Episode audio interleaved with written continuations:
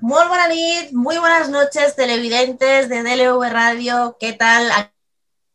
Aquí estamos en una noche súper especial, único debate en toda la campaña de candidatas a las elecciones del Parlamento de Cataluña el próximo domingo 14 de febrero y estamos muy contentas de haberlo podido organizar y estamos muy contentas de tener tantísima eh, afluencia en este debate.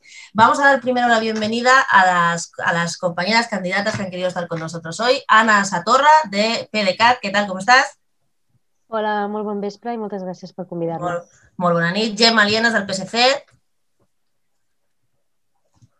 Eh, tens el, el, Sí, allò sí, sí. silenciat. Sí, sí, és que no el podia treure. Bona nit, gràcies per convidar-me. Lourdes Ciuró, Junts per Catalunya, ¿qué tal? Hola, bon vespre, què tal? Nuria Recortes Cero, ¿qué tal? Hola, gracias. Gracias por estar aquí. Paula Añó, del Partido Popular. Hola, ¿qué tal? Muy buena nit. Y vamos a dar también la bienvenida a las compañeras de organización de Qatar que van a estar haciendo funciones de logística. Zenaida, que va a estar controlando el tiempo. Zenaida, buenas noches. Buenas noches, bona nit. Moltes gràcies a totes. Que. A Arancha, que va a estar controlando las preguntas abiertas en el chat de YouTube. Arancha, buenas noches. Buenas noches a todas. Y Jessica, que va a estar controlando las redes sociales. Jessica, buenas noches. Hola, buenas noches. Bueno, doncs comencem.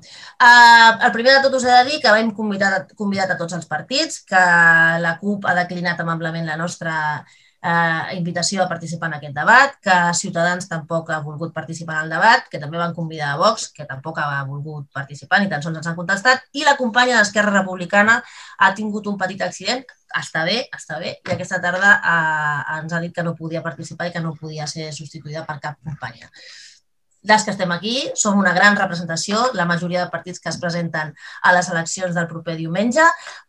L'estructura del debat serà la següent. Serà un debat obert, serà un debat molt participatiu, volem, volem eh, que s'escoltin propostes, perquè des de CATAP hem vist que no hi havia mm, suficient visibilitat del tema de les polítiques de les dones en tota la campanya, que la campanya s'ha centrat molt doncs, com és normal també en la pandèmia, el procés, però el tema dels drets de les dones no s'ha vist per cap lloc i per això hem decidit que era molt necessari fer aquest debat i per això els agraïm a totes les candidates que estiguin aquesta nit, a aquestes hores aquí, a participant en aquest debat organitzat per CATAP, Catalunya Abolicionista, Plataforma Feminista.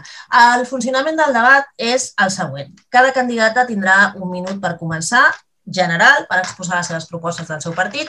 I després començarem amb tres blocs de preguntes que són drets de les dones, drets humans de les dones, violència de gènere eh, i tot el que té a veure amb les noves legislacions. El segon, el segon bloc que tindrà a veure amb política econòmica i drets laborals de les dones, especialment com la pandèmia està incidint en, en la situació laboral, del mercat laboral de les dones. I el tercer bloc que tindrà a veure amb l'accés de les dones als recursos públics com la sanitat, l'educació o la justícia. Sense més, i al final tindreu un minut o dos per tancar, depenent de com anem de temps, perquè això pues, pot ser una mica, ho podem allargar una miqueta si es posa bo. ¿Vale? Pues sin más, doy la, empezamos este debate, único debate, repito, eh, de candidatas en, en esta campaña de las elecciones catalanas del 14 de febrero y vamos a empezar de más pequeño a más grande. Entonces damos la palabra, sin más dilación, a Recortes Cero. Nuria, tienes la palabra. Hola, pues em sentiu bé? Perfectament. Una cosa, Núria, as- aviso les, quan estigui parlant una companya i no li aneu a replicar, tanqueu el micròfon, sisplau. Vale. Ah, i una altra cosa a vosaltres i a l'audiència. Tenim un hashtag de eh, almohadilla debat catap. Aquest és el hashtag de, del, del debat d'avui, més tot el que voleu posar. Vale? Núria, tens la paraula, perdona. Vale. Vale, pues jo en aquest primer minut, com després també tindrem temps de entrar més en el programa, en les mesures, perquè l'escaleta que teniu és prou, prou diversa i prou ampla. Sobretot el que volia era una mica eh, centrar un posicionament de la nostra candidatura, que és el fet de que des de, en diversos períodes electorals i especialment des de les últimes eleccions generals i les europees i a Catalunya, eh, el conjunt de les nostres llistes estan encapçalades per dones. Eh, a les generals, la presidència, el govern i les 52 circun- circunscripcions estaven encapçalades per dones, a les europees també, i ara a Catalunya també, no? I creiem que això, bueno, això ho fem i per nosaltres no és una qüestió formal, sinó que volem reivindicar el paper dirigent de la dona. Una mica pues, recordar la poesia de Bertolt Brecht quan deia estàs cridat a ser un dirigent, volem reivindicar aquest, aquest paper i d'alguna manera eh, que no romper techos. Muy bien, Núria. Te passa el minuto. Seguim. Uh, Junts, Lourdes Ciuró, et toca. Hola, bon vespre.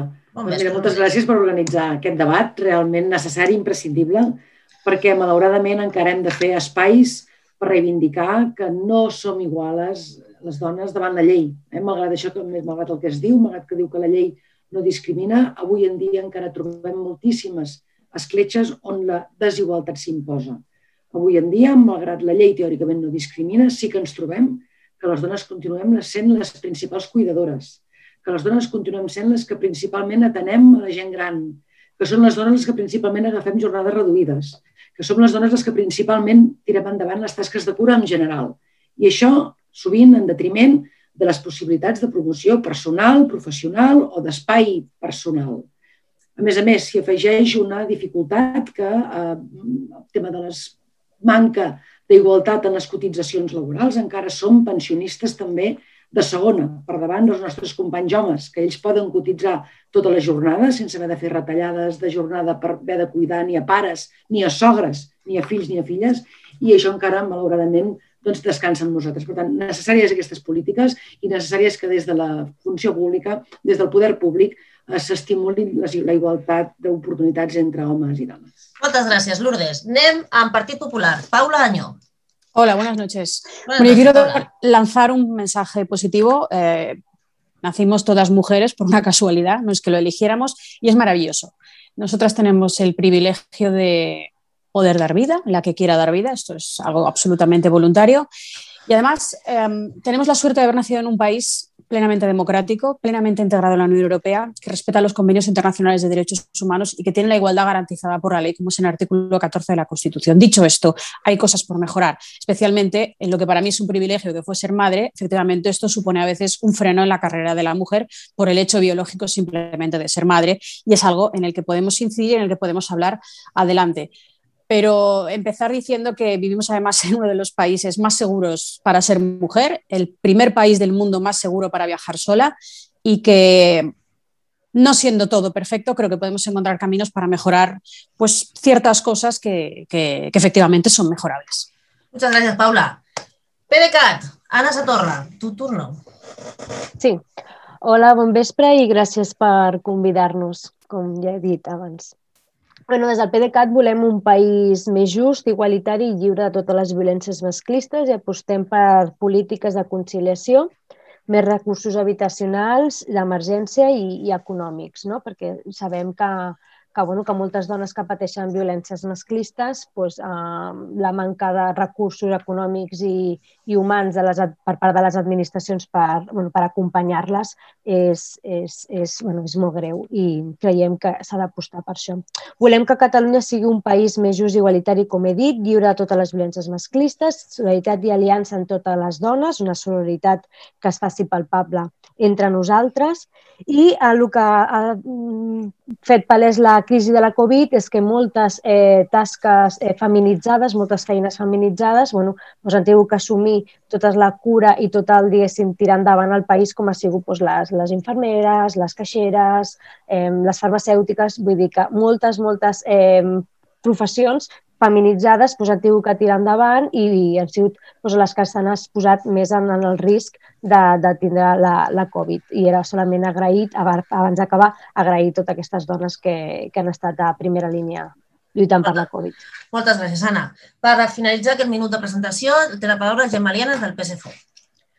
Bé, jo volia dir que nosaltres portem el feminisme en el nostre ADN i, per tant, volia rectificar una cosa que has dit, Núria, perquè nosaltres sí que hem fet debats feministes. Bueno, lo que quería decir era que no había salido en los medios. Vale, doncs això sempre passa, els mitjans no fan gaire cas, però sí que els podeu trobar gravats en el YouTube del PSC. Uh, nosaltres portem llistes paritàries, portem llistes cremallera i dues dones que són caps de llista. I jo només parlaré de cinc punts que portem en el nostre programa, però que després espero poder desenvolupar més. El primer és la violència contra la, la, la lluita contra la violència masclista i nosaltres aquí portem un pacte al qual hi destinarem 50 milions d'euros.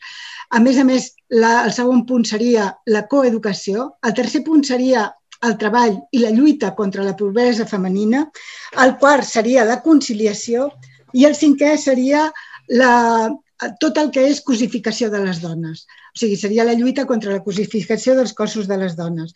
Insisteixo que nosaltres ho portem en l'ADN i que les polítiques que ha fet el PSC han, set, han estat sempre polítiques feministes.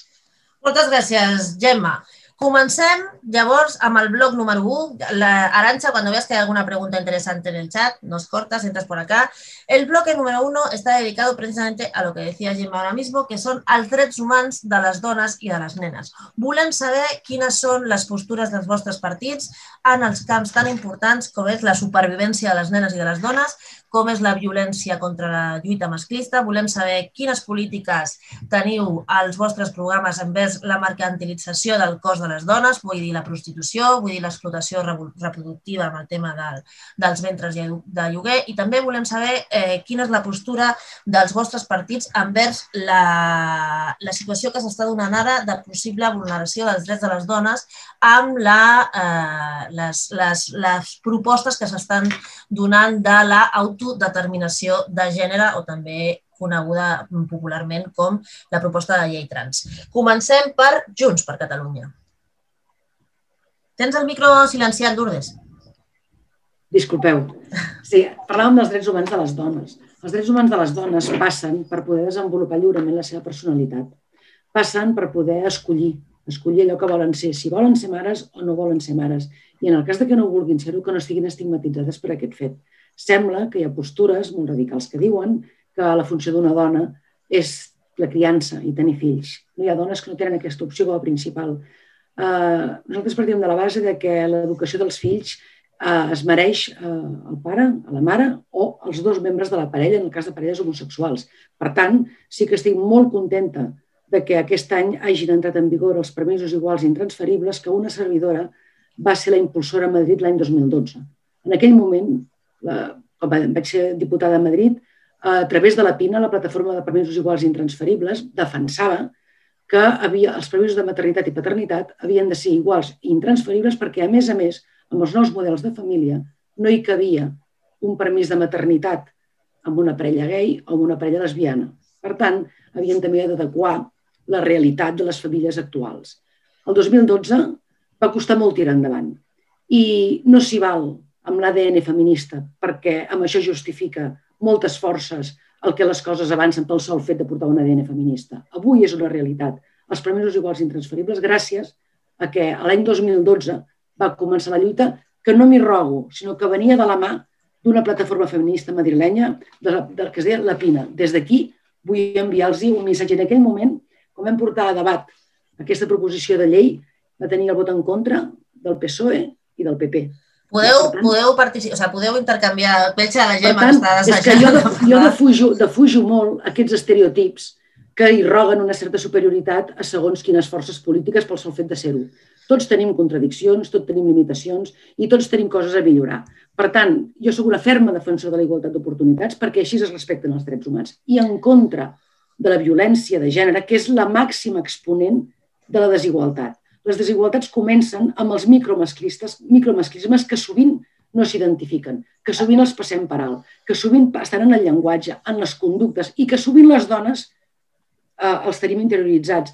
Pel fet de ser mares, sovint se'ns qüestiona com és que... T'haig de tallar, carinyo. T'haig de tallar. Doncs perquè tenim un minut i mig, fem una ronda de minut i mig i després comencem a parlar Gràcies, de vosaltres perquè tingueu temps. Vale? Anem pel Partit Popular. Paula, des, des silencia't el micro. Mire, yo eh, en fin, nací en este país en 1978, un año, por cierto, luminoso y constitucional, y jamás en mi vida nadie me ha dicho lo que tengo que hacer, lo que tengo que estudiar, si tengo que ser o no ser madre. Afortunadamente, vuelvo a insistir, vivimos en uno de los países más democráticos del mundo. Pero dicho esto, una, una problemática o algo que, en fin, que se habla mucho es el tema de la violencia de género. Eh, y yo quiero eh, dejar claro que cada muerte es un drama, un drama, pero cada muerte es un drama, no solamente la de las mujeres, también lo de los hombres. Y además voy a ir con una cosa muy fría que son las estadísticas, sobre todo porque creo que en este tema no debemos alarmar. Mire, por ejemplo, le voy a decir la estadística del 2019 porque creo que la del 20 no ha salido. En el año 2019 hubo 1.099 condenados por homicidio, de los cuales unos 950 fueron hombres, 150 mujeres. En total, por violencia, en total, por violencia, hubo 81.934 personas condenadas por violencia en el 19, de las cuales efectivamente había una mayoría de hombres, 60.867, y solamente, que no es poco, 21.067 mujeres. Pero es que somos 47 millones de habitantes. Quiere decir que los condenados por violencia fueron un 0,17 de la población, de la cual un 0,04 eran mujeres y un 0,13 eran hombres. Es decir, el discurso de que todos los hombres son violentos y que hay una confabulación para matar a las mujeres, lo siento, yo no me lo creo. O a lo mejor es que he tenido la suerte de cruzarme con grandes hombres, con grandes compañeros que además, junto con muchas mujeres, han logrado construir el país que tenemos delante. Pero no debemos alarmar. Por ejemplo, no hay estadísticas de muertes de niños a manos de sus padres o a manos de sus madres. No las hay. Y no puedo entender que se castigue o se penalice más la muerte de un ser humano que la muerte de otro, porque eso no es igualdad. Paula, te tengo que cortar. Vale, bueno. luego seguimos, luego seguimos, no te preocupes, luego seguimos, que no vamos a dejar este tema todavía. PDCAT, Ana. Bueno, des del PDeCAT volem que, reclamar que les dones siguin subjectes de ple dret, donar visibilitat als referents femenins, sobretot en l'espais de, de formacions, sobretot tecnològiques o científiques, i els talents femenins per lluitar contra la bretxa salarial, contra el sostre de vidre i denunciar un cop més eh, que la, la violència de gènere i la violència masclista a partir de, del masclisme i de l'explotació sexual són algunes de les realitats que es donen i el feminisme ha de fer una nova dimensió més transversal que ha de treballar també dins de la política. Per això volem treballar de, com una mà transversal, com he dit, en tots els àmbits de la vida, també la comunitària, per anar avançant cap a la plena igualtat de gènere, des de l'educació, la feina, a la vida familiar, l'atenció als fills i també, cada vegada més, a les persones grans, a les persones dependents, que cada vegada aquestes tasques eh, bueno, doncs hi ha més conciliació eh, familiar eh, entre la parella, sobretot a l'atenció als menors, però no a les persones grans dependents. Eh, també passen per la cultura, els mitjans de comunicació, la publicitat, a la universitat, com he dit, amb el temes de referents, eh, i també en, en la recerca.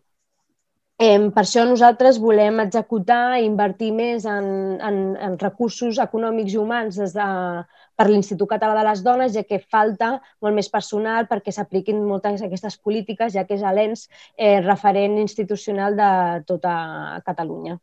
Eh, també volem executar el Pla Estratègic de Polítiques d'Igualtat de Gènere perquè creiem que no s'ha executat del tot i reforçar les polítiques de conciliació i corresponsabilitat en les tasques de cura i familiars. Gràcies, Anna. PSC, Gemma, Gemma Lienas. Micro, Gemma, micro. Sí, sí, sí. És que no soc tan, no soc tan ràpida com tu. A veure, ni superioritat ni inferioritat, Lourdes. Eh, jo no he vist mai a Convergència, perdó, perquè vosaltres sou nous, però veniu de Convergència i Unió. No he vist mai a Convergència i Unió a les manifestacions del 8 del maig. Per tant, no és una qüestió de superioritat ni d'inferioritat, és una qüestió de fets consumats les dones d'esquerres fa molts anys que estem a la lluita feminista i, de fet, els drets de les dones han canviat molt, encara ens queda molt per aconseguir, però han canviat molt, perquè t'asseguro que als anys 50 i als anys 60 no hi havia els drets que tenim ara. I si s'han aconseguit és per la lluita de moltes dones i les que estem aquí els hi devem a moltes dones que, ens, que han batallat abans nostre. I pel que fa a la violència de gènere o la violència masclista, realment negar-la és eh, negar una evidència, perquè des de que hi ha registres en el, a Espanya portem 1.079 dones assassinades per violència masclista. Senyora, la nadie la está negando, ¿eh? La violència nadie masclista... La está negando. La Estoy violència diciendo que no hay que alarmar. La violència que es un masclista... 0,000. El, perdoni, perdoni, 1.079 dones assassinades ¿Sí? és terrorisme, és absolut terrorisme. No verdad, més- no me deja- verdad. Me deja normalizando el terminar. terrorismo. Escolta, em deixes acabar com ja t'he deixat parlant a tu? A veure, uh, el terrorisme vol dir violència basada en les idees. I això no vol dir que tots els homes, perdoni, vostè pensa, pensar el que vulgui, però la violència, Obviamente, obviamente. la violen... clar que sí, però jo li dic que la violència masclista està basada en les idees. I, per tant, les dones pateixen una violència estructural perquè el patriarcat el que fa és subordinar les dones als homes. I una manera de mantenir-les subordinades és a base de la violència. I 1.079 dones assassinades per violència masclista és una xifra esgarrifosa. I, per tant, nosaltres combatrem la violència masclista amb totes les nostres forces, amb el pacte que us deia i amb altres eh, mesures que espero tenir temps de... de... Ara, ara seguim. Fem la primera ronda, hi ha moltes preguntes ja No al és xat. la... No és Núria, verdad. Núria, recorte cero. Tens la paraula. Vale, pues a veure, a mi, bueno, en primer lloc, negar o relativitzar la violència de gènere em sembla una, una qüestió, una contradicció, no sé, del segle passat, per dir-ho d'alguna forma, molt, molt, molt, mm, pues, vamos, a les antípodes de, del debat o de les qüestions. No, es- no es pot negar ni relativitzar ni treure l'importància. Això em sembla absolutament fora. Jo el que primer que volia dir des de Recortes Zero és que jo crec que quan parlem de drets de les dones hem de parlar en primer lloc també d'economia i d'això no s'està parlant. Eh, perquè la lluita contra el masclisme és política, és ideològica, però té una base econòmica. Té la base de la independència econòmica de les dones.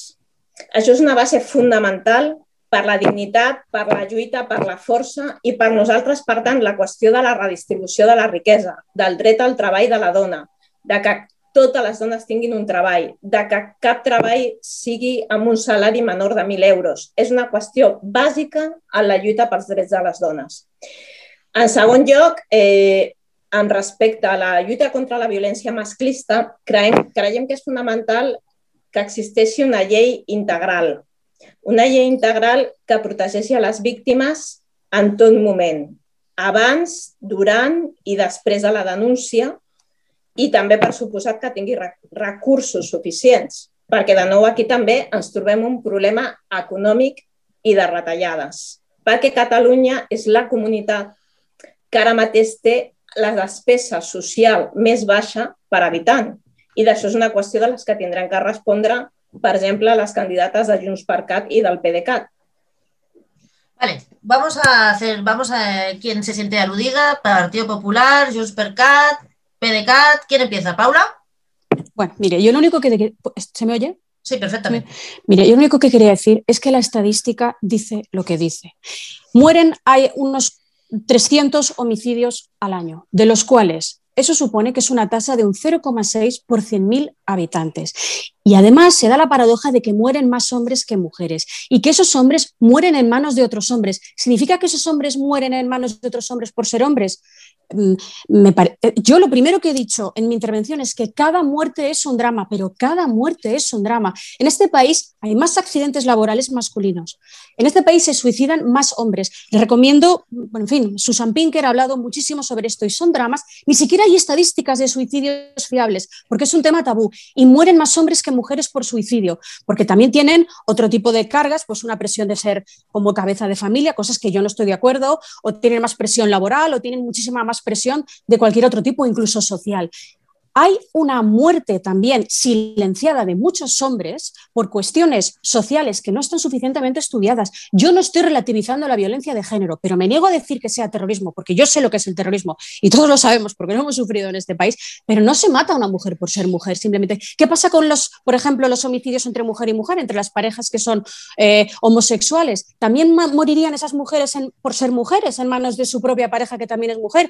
Vamos a calmarnos, es decir, hemos dicho que eh, eh, de 47 millones de españoles que somos, hay un 0,000 de muertes o de homicidios, y de esos homicidios hay otro 0,000 que es por lo que se llama a día de hoy violencia de género. Yo no lo estoy relativizando, estoy intentando dar un mensaje de no alarmemos a la población. Además, si quieres hablar a Lourdes y tal, ya podéis desilenciaros del micro porque si no, no... Que un ser humano muera és una tragèdia, però Podeu sea un, niño, eh? Sea parlar. un hombre si no se amigo. sentirà res, eh, Núria? No lo- no niego. Jo No lo niego. Efectivamente, No lo los hombres, los hombres mueren más a manos de los propios hombres porque la masculinidad, Gemma. Perdó, perdó, no t'havia sentit. Sí, no, és que m'havia donat la paraula la Núria i sí que, Ah, vale. perquè si, si ens trepitgem Ah. no, no semblarà un Bueno, Lourdes, Gemma, però podeu parlar entre vosaltres perquè si no serà, serà no, muy perquè- pesado. No, Perquè si ens trepitgem no se sentirà res, ni s'entendrà. Bueno, Lourdes, tens la paraula. Gràcies. Uh, no n'hi ha prou amb les manifestacions. La feina es fa als parlaments. Es pot parlar de manifestacions, però s'han de fer els canvis estructurals que toquen a les lleis. I, per exemple, Catalunya va ser la comunitat autònoma pionera amb la llei d'unions estables de parella, quan la resta de l'estat espanyol ni les ensumava. O, per exemple, ha sigut la primera comunitat autònoma que ha adaptat la llei de violències de gènere a les noves formes de violència. A l'estat espanyol va costar Déu i ajut amb el Pacte d'Estat contra la Violència que s'incloessin els fills com a víctimes de la violència. Una nova forma de violència. I això s'ha fet amb governs dels, o costat fer-se amb els governs del PSOE. Perquè al final, molt és el discurs, però la feina efectiva a vegades costa més del que hauria d'arribar. I amb etiquetes no n'hi ha prou. Per tant, quan deia la Núria de Recortestero que, el, que havíem de donar resposta amb el tema dels serveis socials i les, les dotacions de serveis socials, lamento que no hi hagi la companya d'Esquerra, però el govern és solidari. S'ha augmentat la despesa social exponencialment. El que no s'hi val és a tirar de mantres ni d'estereotips, perquè fem un flac favor a la causa. I a la causa del feminisme i a la lluita en favor de les igualtats, el que no podem fer és tirar-nos pedres a la torada perquè llavors passa que persones com la Paula neguen que existeixi la violència o que sigui una xacra social. I aquí tenim molt camp a córrer. Gemma, tens la paraula. No lo he Ara negado. tinc, Repito, perdó, ara tinc la no paraula jo. he No. Ja tinc la paraula jo. Gemma.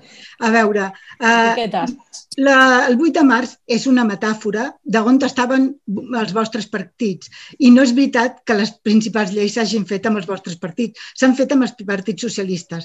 I respecte al que diu la Paula, respecte al que diu la Paula, és que el problema és com es construeix la masculinitat i com es construeix la, la feminitat. I precisament els estereotips de gènere és el que fa que molts homes morin a mans d'altres homes. Però les dones tenen moltes més possibilitats de morir a mans d'homes, perquè precisament la masculinitat, a l'ús, els estereotips de gènere, el que fan és uh, construir la violència masculina. No que els homes siguin intrínsecament masculins, en absolut. Ai, perdó, intrínsecament violents, en absolut, sinó que la masculinitat tal com es construeix porta cap a la violència. I per tant, nosaltres una de les coses... Señor, Bueno, escolta'm, deixa'm parlar, per favor. estoy callada, estoy negando con los gestos.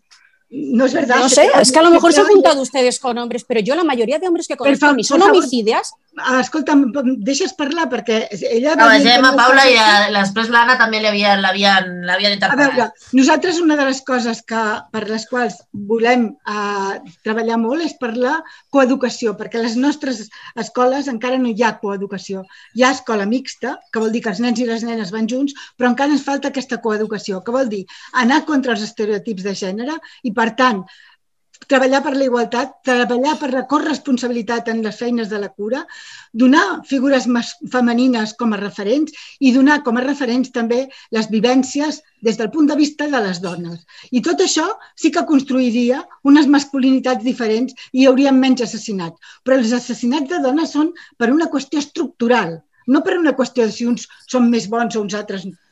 Anna, t'han interpel·lat abans. Sí, bueno, jo dir-li a la companya del PSC que potser fa molts anys no se, se posaven les etiquetes de quins partits anaven a les manifestacions. Jo sóc d'una altra generació i jo eh, fa molts anys que vaig a les manifestacions del 8 de març i a mi no em poden estigmatitzar per un partit eh, si vaig o no vaig a les manifestacions del 8 de març. Jo crec que les manifestacions del 8 de març jo són transversals i crec que estigmatitzar a les dones, a unes altres dones, per si vas o no vas, des de fa molts anys un partit va o no va a les manifestacions del 8 de març, ens hem anat fora d'allò. Però bueno, ja no entrarem més aquí. Uh, solidaritat, sisplau. Vull dir, aquí estem per parlar i per debatre, no per criticar-nos o tirar-nos els plats a, a sobre entre unes i les altres. Jo crec que aquí en estem, volem un debat positiu i no en negatiu i criticar-nos. Crec Bueno. que enda, podem tirar endavant i fer propostes entre, entre nosaltres. I negar la violència masclista em sembla també mm, fora de lloc. Però eh, Otra vez, como que si lo hubiera aquí- negado. aquí estem per parlar d'això. I a dir-li a la companya de Record Testero que, a veure, jo he treballat a l'atenció directa a dones eh, que estan recuperant-se de la violència masclista. I jo el mateix li puc dir la manca de recursos, i més li reconec des del bon principi, que li ha manca de recursos econòmics i, humà, i, i humans en els serveis d'atenció a, les, a les dones eh, en els serveis d'atenció a les violències masclistes. Vull dir, jo mateixa li estic reconeixent. I a mi no em pot criticar eh, que no ho estic reconeixent, si ja des del primer moment, en el primer torn, estic reconeixent això. I a més, volem lluitar i apostar per això. Vull dir, Vale. eh, l'únic que Ah. jo, en positiu, si plau, és que fem un debat en positiu i que hem de combatre les violències masclistes siguin de manera transversal, ja que ens afecta a totes. Muy bien. Hablando de debate, vamos Arancha, si quieres, si te parece, con las preguntas que nos han ido entrando en este tema concreto. Han entrado de otros temas, como por ejemplo temas laborales que dejaremos para el segundo bloque, pero en este tema concreto de los derechos humanos de las mujeres. Si quieres, Arancha, las leemos un poco así y cada una luego las tenemos juntas y luego vamos entrando a los temas, apuntaros las preguntas. Dale, tienes la palabra, Arancha. Muy bien. Eh, ¿Alguna sabe definir qué es el patriarcado? ¿Alguna sabe definir qué es la opresión sexual? Eh, ¿Alguna está a favor del abol- abolicionismo? En especial en contra de la ley trans y que esté a favor de la seguridad de las mujeres? ¿Quién quiere empezar? A veure, jo puc començar? Sí, Gemma y después Paula. El patriarcat és una forma d'organització social que dona la I després Núria, no? Que Perdón. dona la preponderància, que la dona la dominació als homes i, per tant, tot el que queda al voltant, és a dir, les criatures, les dones, eh, tot és propietat de, el- de l'home. I això és un, un sistema eh, social que s'ha anat arrossegant i que naturalment s'ha anat adaptant als temps, perquè ara no tenim el mateix patriarcat que teníem a l'època romana. Mm? Uh, pel que fa a la cosificació del cos de les nostres dones, nosaltres som abolicionistes i, per tant, estem en contra de, de, de, de la prostitució, és a dir, estem en contra dels puteros i dels proxenetes. Estem en contra de que es lucrin amb el cos de les dones. Estem en contra de que la pobresa obligui a les dones a estar en, en situació de prostitució. Per tant, estem a favor d'aconseguir que les dones tinguin unes feines justes, ben retribuïdes, perquè no mm, hagin de dedicar-se a la prostitució. I també estem en contra dels ventres de lloguer, perquè també ens sembla una forma de cosificar el cos de les dones. Bien, nos gustaría saber en esos tres puntos concretamente si puede ser cada uno que defina también su postura de su partido. Paula, Paula y luego Nuria, creo que me había pedido la palabra. Vale, eh, yo, yo solamente antes quería hacer cuestión de las estadísticas, ¿vale? Para no, en fin, Eh, no estoy a favor de la ley trans, me parece que ha sido una cosa, ha sido una chapuza que se ha hecho deprisa y corriendo, que no cuenta con ningún tipo de consenso, que además, eh, en fin, mm, mm, si los menores no pueden hacer determinadas cosas como votar, etcétera, etcétera, que puedan por voluntad propia, pues, eh, en fin, someterse a este tipo de tratamientos y tal, me parece una barbaridad. Me parece que, por ejemplo, el deporte femenino lo desvirtúa totalmente y creo que va incluso en contra de, de los derechos de las mujeres, porque muchos hombres, bueno, pues el tema de la violencia de género pueden decir que ellos se sienten mujeres. A mí me parece un, un, un desficasi, ¿no? Que digan. Ah, el tema de la prostitución a mí no me gusta nada, me parece que además está relacionado con la trata de mujeres y esto sí que es un auténtico drama, especialmente, por supuesto, aquí en España, pero alrededor del mundo. Em, el tema de los ventas de alquiler, esto yo creo que también, sinceramente, creo que los partidos tendrían que tener una, porque son temas que, que apelan fin, un poco al tema del, del, del, aborto, etcétera, etcétera. Um, yo estaba contenta, por ejemplo, con la ley de plazos del año 95, me parece que no, no era necesario ir más allá. Eh, los vientres de alquiler tampoco me gusta, me parece que eh, en fin, la maternidad no puede banalizarse de esta forma y si se tiene que regular, se tiene que regular con muchísimo consenso.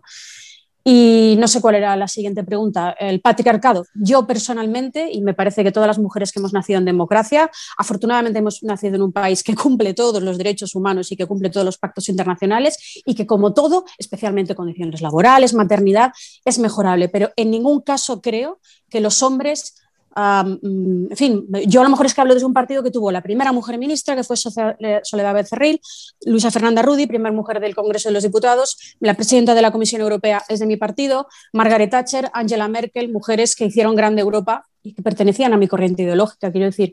Y no creo que nadie las obligase a estar en, haciendo otro tipo de trabajo, sino que llegaron a donde llegaron gracias a su mérito y a su, en fin, a su saber hacer. Vale, Nuria. A veure, pues, bueno, ahir volia jo eh, plantejar particularment tres coses. Vale? En primer lloc, amb respecte al patriarcat que s'ha plantejat, que ha respost eh, la Lourdes, jo només el que volia afegir és que l'operació masculina i el patriarcat va vinculat també a, a la base econòmica i al paper que té l'home eh, dintre de la societat dividida en classes. Això és el que ha recorregut i per això jo també he dit des del principi i no pararé de reivindicar que l'alliberació de la dona va vinculada a la seva independència econòmica, dignitat, força, etc.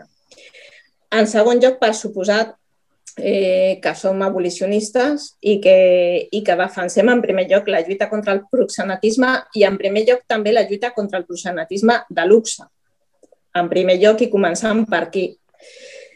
Eh, amb respecte a el que fa referència als ventres d'alquiler, jo hi també penso que és molt important, estic en contra, per suposat, eh, amb l'explotació reproductiva i també crec que és important dir amb la dona, però amb cap qüestió d'aquesta mena jo crec que es pot comercialitzar. I vull ficar també un exemple que en part és diferent però té un punt en comú, que és a la qüestió en Espanya. És puntera en tot el tema de, del trasplant d'òrganos, no? Eh, ja et dic que és un tema molt diferent, però també és un tema del cos. I és puntera perquè en cap moment s'ha comercialitzat. Llavors jo crec que aquest punt té que estar totalment fora de qualsevol comerç i, i toma i daca i privatització absolutament fora. I per suposar la maternitat. I per últim, eh, volia plantejar ahir un altre... Ah, sí, en respecte a la llei trans. En respecte a la llei trans, jo eh, crec que, que ara mateix aquest punt eh, cal obrir un debat. Diguem, no es pot aprovar una llei d'aquesta mena en una situació de conflicte entre els mateixos col·lectius eh, que lluiten pels drets i les llibertats.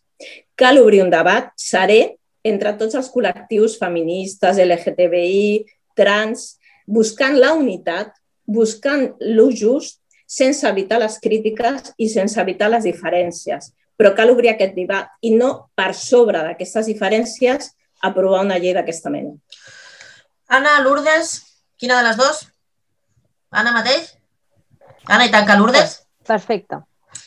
Amb el tema del patriarcat, bueno, el patriarcat per nos és la, un sistema estructural d'opressió i de dominació dels homes cap a les dones i, evidentment, el patriarcat ha anat avançant, com han dit les companyes, que no és el mateix que fa 50 o 60 anys, però que el patriarcat, per desgràcia, es va adaptant i eh, segueixen havent opressions cap a les dones, sigui la cosificació, sigui a través dels mitjans de comunicació, sigui la manca de referents de dones en científiques o de dones polítiques o eh, es van avançant i que acaba com, bueno, doncs hi ha dones que tenen responsabilitats però que s'ha d'anar fent pas a pas i costa però que s'anirà fent. Després, la prostitució. A veure, nosaltres no, no portem en el programa electoral el, el tema ni de prostitució ni ventes de, de lloguer, però sí que ho portem en els estatuts i ho hem fet en debats interns dins del partit. Més, tenim un àmbit eh, específic en temes de, de feminisme i el que creiem, i almenys jo personalment, és que estic en contra de, de, la, de la prostitució, si soc evolucionista de la prostitució, i el que creiem és que és una manera, una forma d'explotació de les dones no? I, i mercantilització del cos, igual que els ventres de lloguer. El problema, i veiem als països on és eh, legal els ventres de lloguer, és una explotació de les dones, una altra manera de mercantilització del cos de la dona, del cosificació del cos de la dona. Eh, sobretot en els països on està regularitzat els ventres de lloguer, veiem que les dones que fan eh, utilitzen el seu cos com a, com a diguéssim, recipient d'aquest nen o aquesta nena és per problemes econòmics. Si aquestes dones tinguessin altres sortides econòmiques, una feina estable amb un salari digne, no es dedicarien a, a fer ventres de, a ser un recipient per, per altres famílies.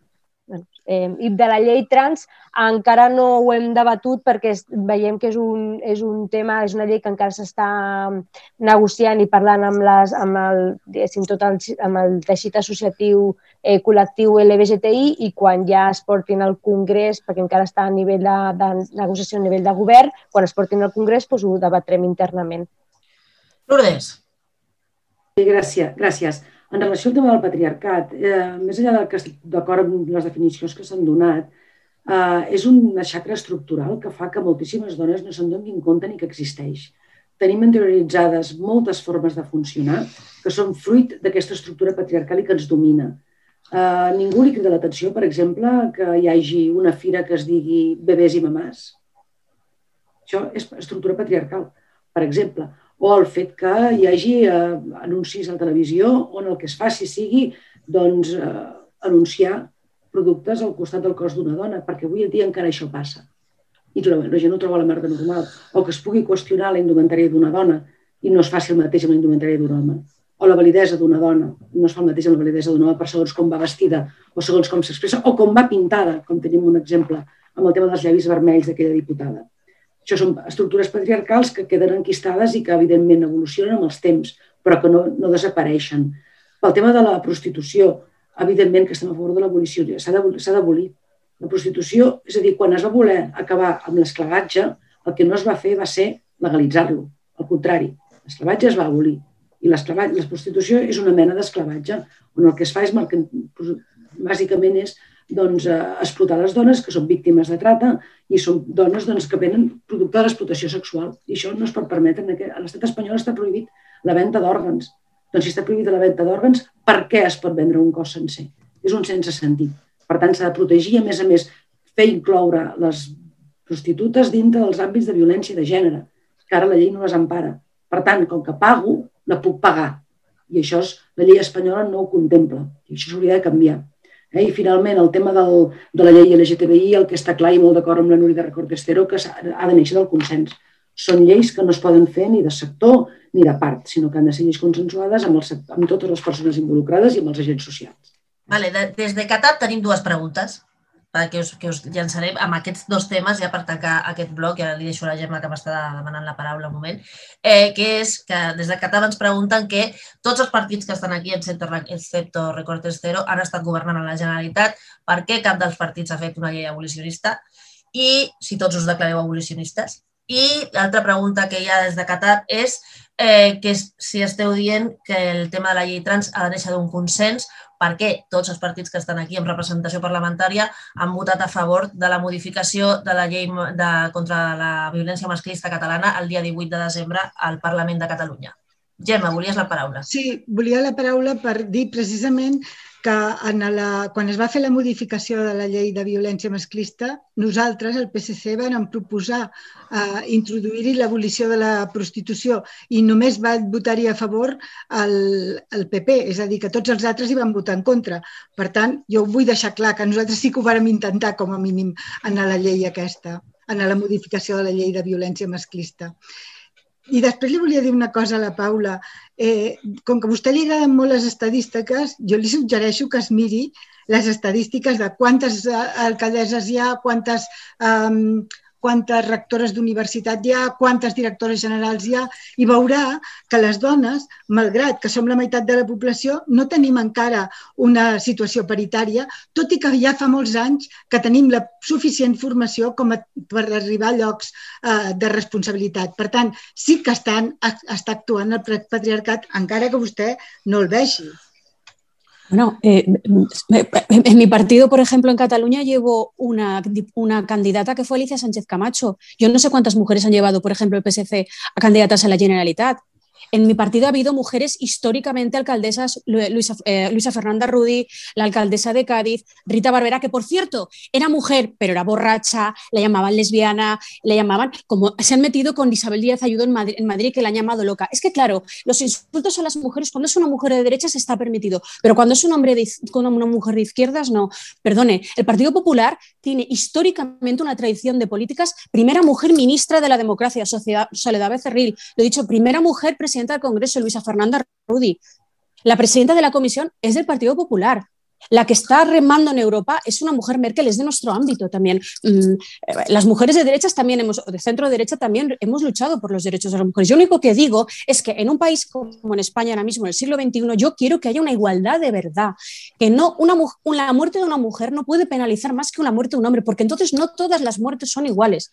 Y yo no niego que hay disfunciones. Obviamente, yo soy madre y me he visto frenada en mi carrera laboral y esto lo tenemos que solucionar. Y en un montón de cosas, pero las mujeres tienen un hecho biológico que nos guste o no, no es ni fascista ni lo inventó Franco, a veces deciden pues retraer su vida para quedarse con sus niños. Y a mí que un permiso de paternidad no sea intercambiarme con mi pareja significa que el Estado se está metiendo en mi casa, porque a lo mejor yo quiero estar con mi hijo más tiempo y no 16 semanas, que es una barbaridad, es nada. Todos sabemos lo que es un bebé de 16 semanas, no es nada. A lo mejor yo me quiero quedar 20 semanas, o me quiero quedar, pues vamos a hacer un permiso de maternidad que sea un poquito más largo, quizás que dure más meses, que lo pueda traspasar con mi padre. ¿Por qué no? Es que no es conocen las realidades de las parejas. Pues vamos a, a saber por qué no, porque la Lourdes está bien que el cap, yo voy a saber no, por qué que Bueno, no me quiero enrollar, quiero dejar no, hablar a las otras compañeras. Que... Paula, Lourdes. No pasa nada, no te interrumpen, no. tampoco te interrumpen, entonces, Lourdes. Y, y, y, mi gobierno, y mi partido, por cierto, nunca ha gobernado en la Generalitat. Vale, Venga, Lourdes. Afortunadamente. No, la qüestió és que si els permisos de paternitat i maternitat no són iguals i intransferibles, qui acabarà fent el permís d'ell serà ella. I perquè què? se li acumularà I què? amb ella. I què? No, Un perquè és bebè que és- tu... No, no em tallis, sisplau, deixa'm que t'acabi d'explicar. El Sí. bebè té un pare i una mare, o dos pares o dos mares, Sí, i té sí. dret a que se'l cuidin tots dos. Llavors, si el pa... avui en dia una dona de 30 anys està vista, quan va buscar feina, com una contractació de risc, perquè pensen que es pot quedar embarassada, i un senyor o un noi de 30 anys és vist com un futur prometedor, perquè no té aquesta pega laboral, perquè saben que és ella la que entomarà el repte de cuidar.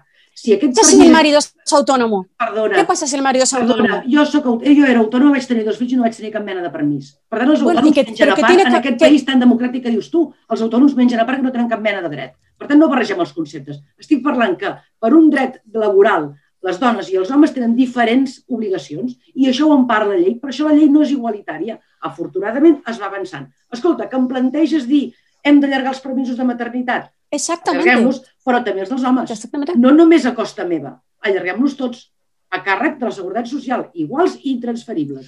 Paula, Gemma, la vida jo- no jo- ens pot arrossegar Pero es que hay a que ser tener cuidadores libertad en principals. las I en tot familias. cas, Jo, Paula, si jo Gemma. vull ser cuidadora principal, ho vull triar jo, no que m'ho imposi la llei.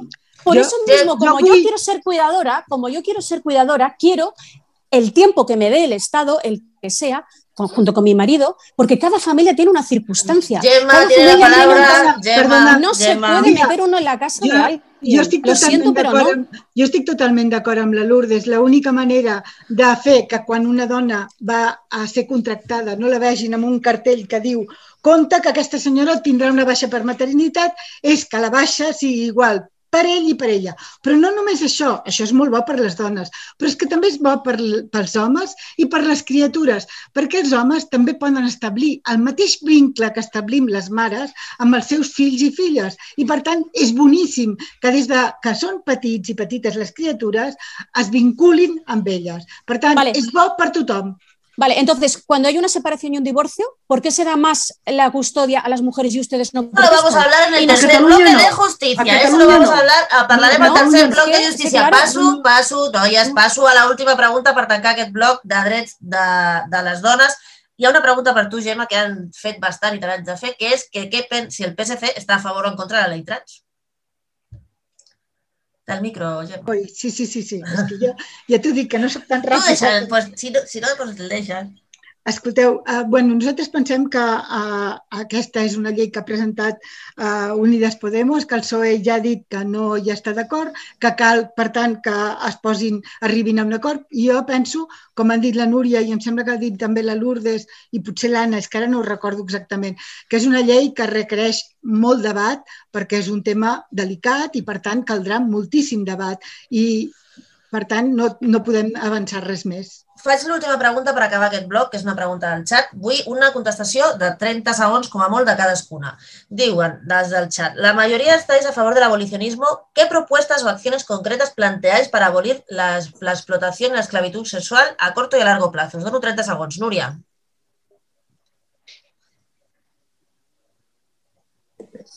Jo crec que, des de luego, el primer és la persecució eh, implacable del proxenetisme. I, I, en primer lloc, del conjunt del proxenetisme, però en primer lloc del, de la prostitució de luxe. Jo crec que això és per on s'ha de començar. Després, jo també penso, ja ho he dit en diversos punts i continuaré dient, que és fonamental tot el que fa referència a les bases materials, econòmiques, de formació, de cuidado de les dones que exerceixin la, la prostitució i atendre completament perquè puguin sortir d'aquí. Gràcies. Lo ja primer- acabat. 30 segons. Després n'hem parlat més. Anna Satorra, PDeCAT. Mesures per abolir la prostitució i l'esclavitud sexual. Bueno, Primer, bueno, serien dos, no? Una línia seria, diguéssim, um, judicialitzar i portar el, els proxonetes i tots els explotadors de, cap a les dones, doncs portar-los a la justícia per explotar a les dones. I l'altra vessant, que és cap a les dones, seria acompanyar-les, eh, sobretot en la reinserció laboral, formació, eh, ajudar-les econòmicament perquè es puguin sostenir econòmicament, sobretot amb elles si tenen menors a, al seu càrrec i llavors doncs, que tirin endavant doncs, amb una feina i que es recenseixin a la, al, al món laboral. Paula.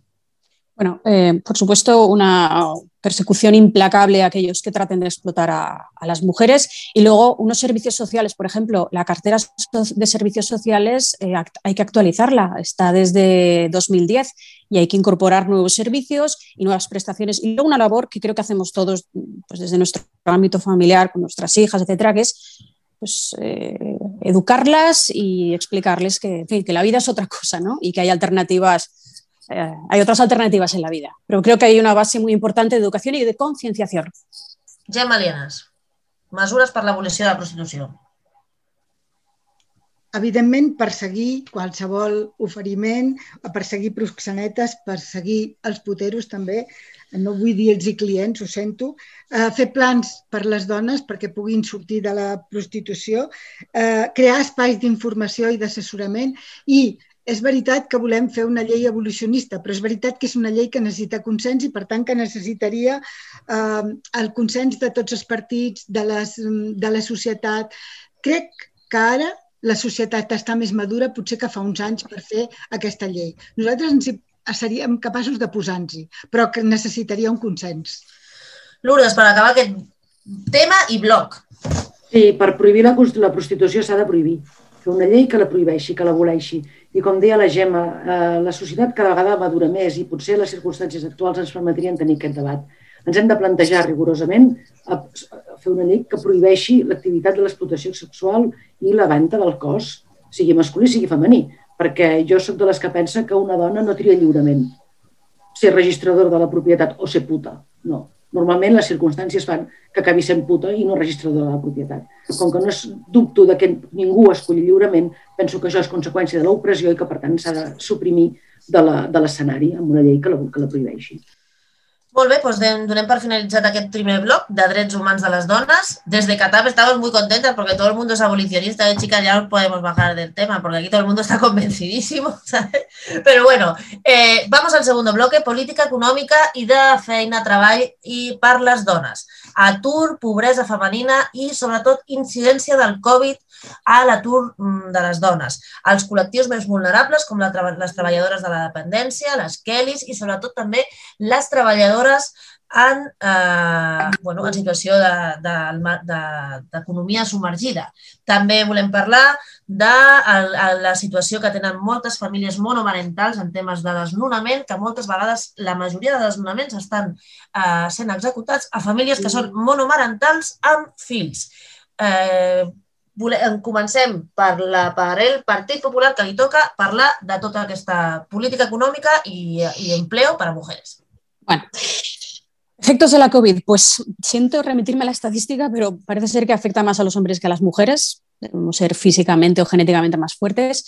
Eh, ha habido un problema que ha pasado, en fin, con el tema de la COVID, hay mucha gente, muchas mujeres y hombres con trastornos eh, bipolares, con grandes dependencias, que han estado encerrados y no se les ha habilitado absolutamente ningún espacio, ni se les ha ido a visitar a casa, se suspendieron todas las terapias a domicilio. Esto no puede volver a suceder. Esto no puede volver... Muchas mujeres que han vivido con sus maltratadores en casa. Esto no puede volver a suceder. Esto, esto ha sido un infierno para las mujeres y para los hombres que tienen esa circunstancia especial y que han estado en casa. ¿Nosotros qué proponemos? Bueno, actualizar la cartera de servicios que está vigente desde el 2010. Um, hemos hablado también del paro. Eh, Creo que el paro nos está afectando a todos. Eh, me parece que la política económica, sinceramente, creo que ha sido bastante errática. Nosotros lo que proponemos es, eh, sobre todo para muchas mujeres que son también autónomas, a ingresos cero, impuestos cero. Creemos también que hay que reducir la fiscalidad, especialmente en los tramos más bajos. Eh, ya que así pagarían unos tres, tres o cuatro puntos menos. Um, Kellys, trabajadores en negro, absolutamente en contra. Me parece que esto ya se consiguió con una ley hace ya creo que fue, del, eh, presidente Zapatero. Yo sí que sé reconocer las cosas que hacen los nueve partidos. Pero bueno, aún así creo que hay que seguir trabajando en lo que es, sobre todo es el tema de las pensiones a futuro y de la prestación por desempleo. Eh, donar todo el soporte y todo el support a las familias, a las madres, a las madres, en fin, que viven familias monomarentales. Eh, todos los desahucios en que hayan implicados niños pequeños, esto se tiene que parar, se tiene que buscar una solución. Eh, no puede ser que un niño se quede en la calle. Eh, para esto hay que reforzar los servicios sociales, especialmente los de cercanía, ¿no? que son los ayuntamientos. Te tengo que cortar, y, Paula, te tengo que cortar. Al siguiente turno te toca. PDCAT. Ana. Vale, perfecte. No, com he dit ja la meva intervenció, eh, bueno, s'ha de donar bueno, visibilitat totes les feines de, de tasques de cures que han fet les dones, sobretot en, en professions feminitzades que han estat a primera línia per l'atenció i per la lluita contra, contra la Covid. No? Um, sobretot això, que, és, um, que hem estat a primera línia i llavors hem estat les dones més afectades per la Covid per, per això. Després, també des d'una visió ja feminista, um, per la igual, busquem per la igualtat um, i combatre les diferències salarials en, en, en l'àmbit laboral. Per això hem de vetllar per una efectiva reducció de la bretxa salarial ja any a any amb estadístiques clares no? que es publiquin. Incentivar el lideratge femení a la feina i en els mitjans de comunicació protegir i assegurar les dones que han estat mares que es respecti la seva categoria laboral, el seu salari, el seu lloc de feina, l'àmbit professional, quan s'ha de reincorporar a la feina, ja que ens trobem que moltes dones, no solament ja en, en dones joves que volen ser mares i tenen la problemàtica eh, sobretot amb l'estigma de que serà mare, com dèiem abans, no? i que eh, no trobarà feina, sinó ja quan ja ha sigut mare, doncs la seva reincorporació a vegades no és en la mateixa categoria o en el mateix lloc o les mateixes tasques. I promoure les polítiques de promoció d'igualtat a les empreses, a les empreses per part de la realització de plans d'igualtat, ja eh, sobretot a empreses petites de menors de 50 treballadors, ja que és obligatòria majors de 50, però eh, menors de 50 treballadors doncs, també s'hauria de fer plans d'igualtat. I um, um, avançar cap al distintiu d'igualtat de les empreses, ja que això eh, les empreses mourien per fer polítiques d'igualtat dins de, de les empreses, entre altres coses. Molt bé, gràcies, Anna. Gemma Lienes, PSC, Política Econòmica i Laboral per a les dones. A veure, El, la, primer, un, un apunt sobre la Covid. Efectivament, jo estic d'acord amb l'Anna, la Covid ha afectat moltíssim més a les dones que als homes, no des del punt de vista de la mortalitat, però sí des del punt de vista econòmic i de, des de molts altres punts de vista. Si varen poder fer un confinament va ser perquè moltes dones ens van sostenir, les dones que treballaven als hospitals, les dones que netejaven els hospitals, les dones que treballaven als supermercats, dones que tenen feines molt mal pagades i molt precàries. Per tant, això és una de les coses que s'ha de revisar. Després, les dones que es van quedar a casa treballant, eh, teletreballant, també han tingut moltes complicacions perquè han hagut de treballar, teletreballar més assumir les tasques de la cura que encara recauen bàsicament sobre elles. Per tant, han tingut una sobreexplotació de feina i això ha estat ha causat problemes en la seva productivitat i ha causat problemes en la seva, en la seva estabilitat emocional. Per tant, tot això eh, és molt important tenir-ho en compte a l'hora d'elaborar. Jo crec que bueno, nosaltres creiem que s'ha de crear una comissió feminista de seguiment de tota la qüestió del Covid per veure totes les, tots els efectes que ha tingut i que cal fer un pacte social i, per tant, un pacte de xoc per um, un pla de xoc per uh, atenuar totes aquestes, um, tot, tot això que ha provocat la Covid. I una cosa molt important que crec que ja l'havíem ja vist abans, però que la Covid ens ha fet més evident encara, és que les dades han d'estar desagregades per sexes, per tenir una foto perfecta del que és el que està passant. Gràcies, Gemma. Eh, anem amb Núria, Recortes Cero. Política laboral. És... A veure, jo el primer que volia plantejar en aquest punt és nosaltres eh, defensem dos coses com punts previs. No? Defensem que eh, no pot haver-hi cap salari per sota de 1.000 euros i tampoc cap salari per damunt de 10.000 de 10 euros. És a dir, defensem un mínim salarial de 1.000 euros i un tope salarial de 10.000 euros.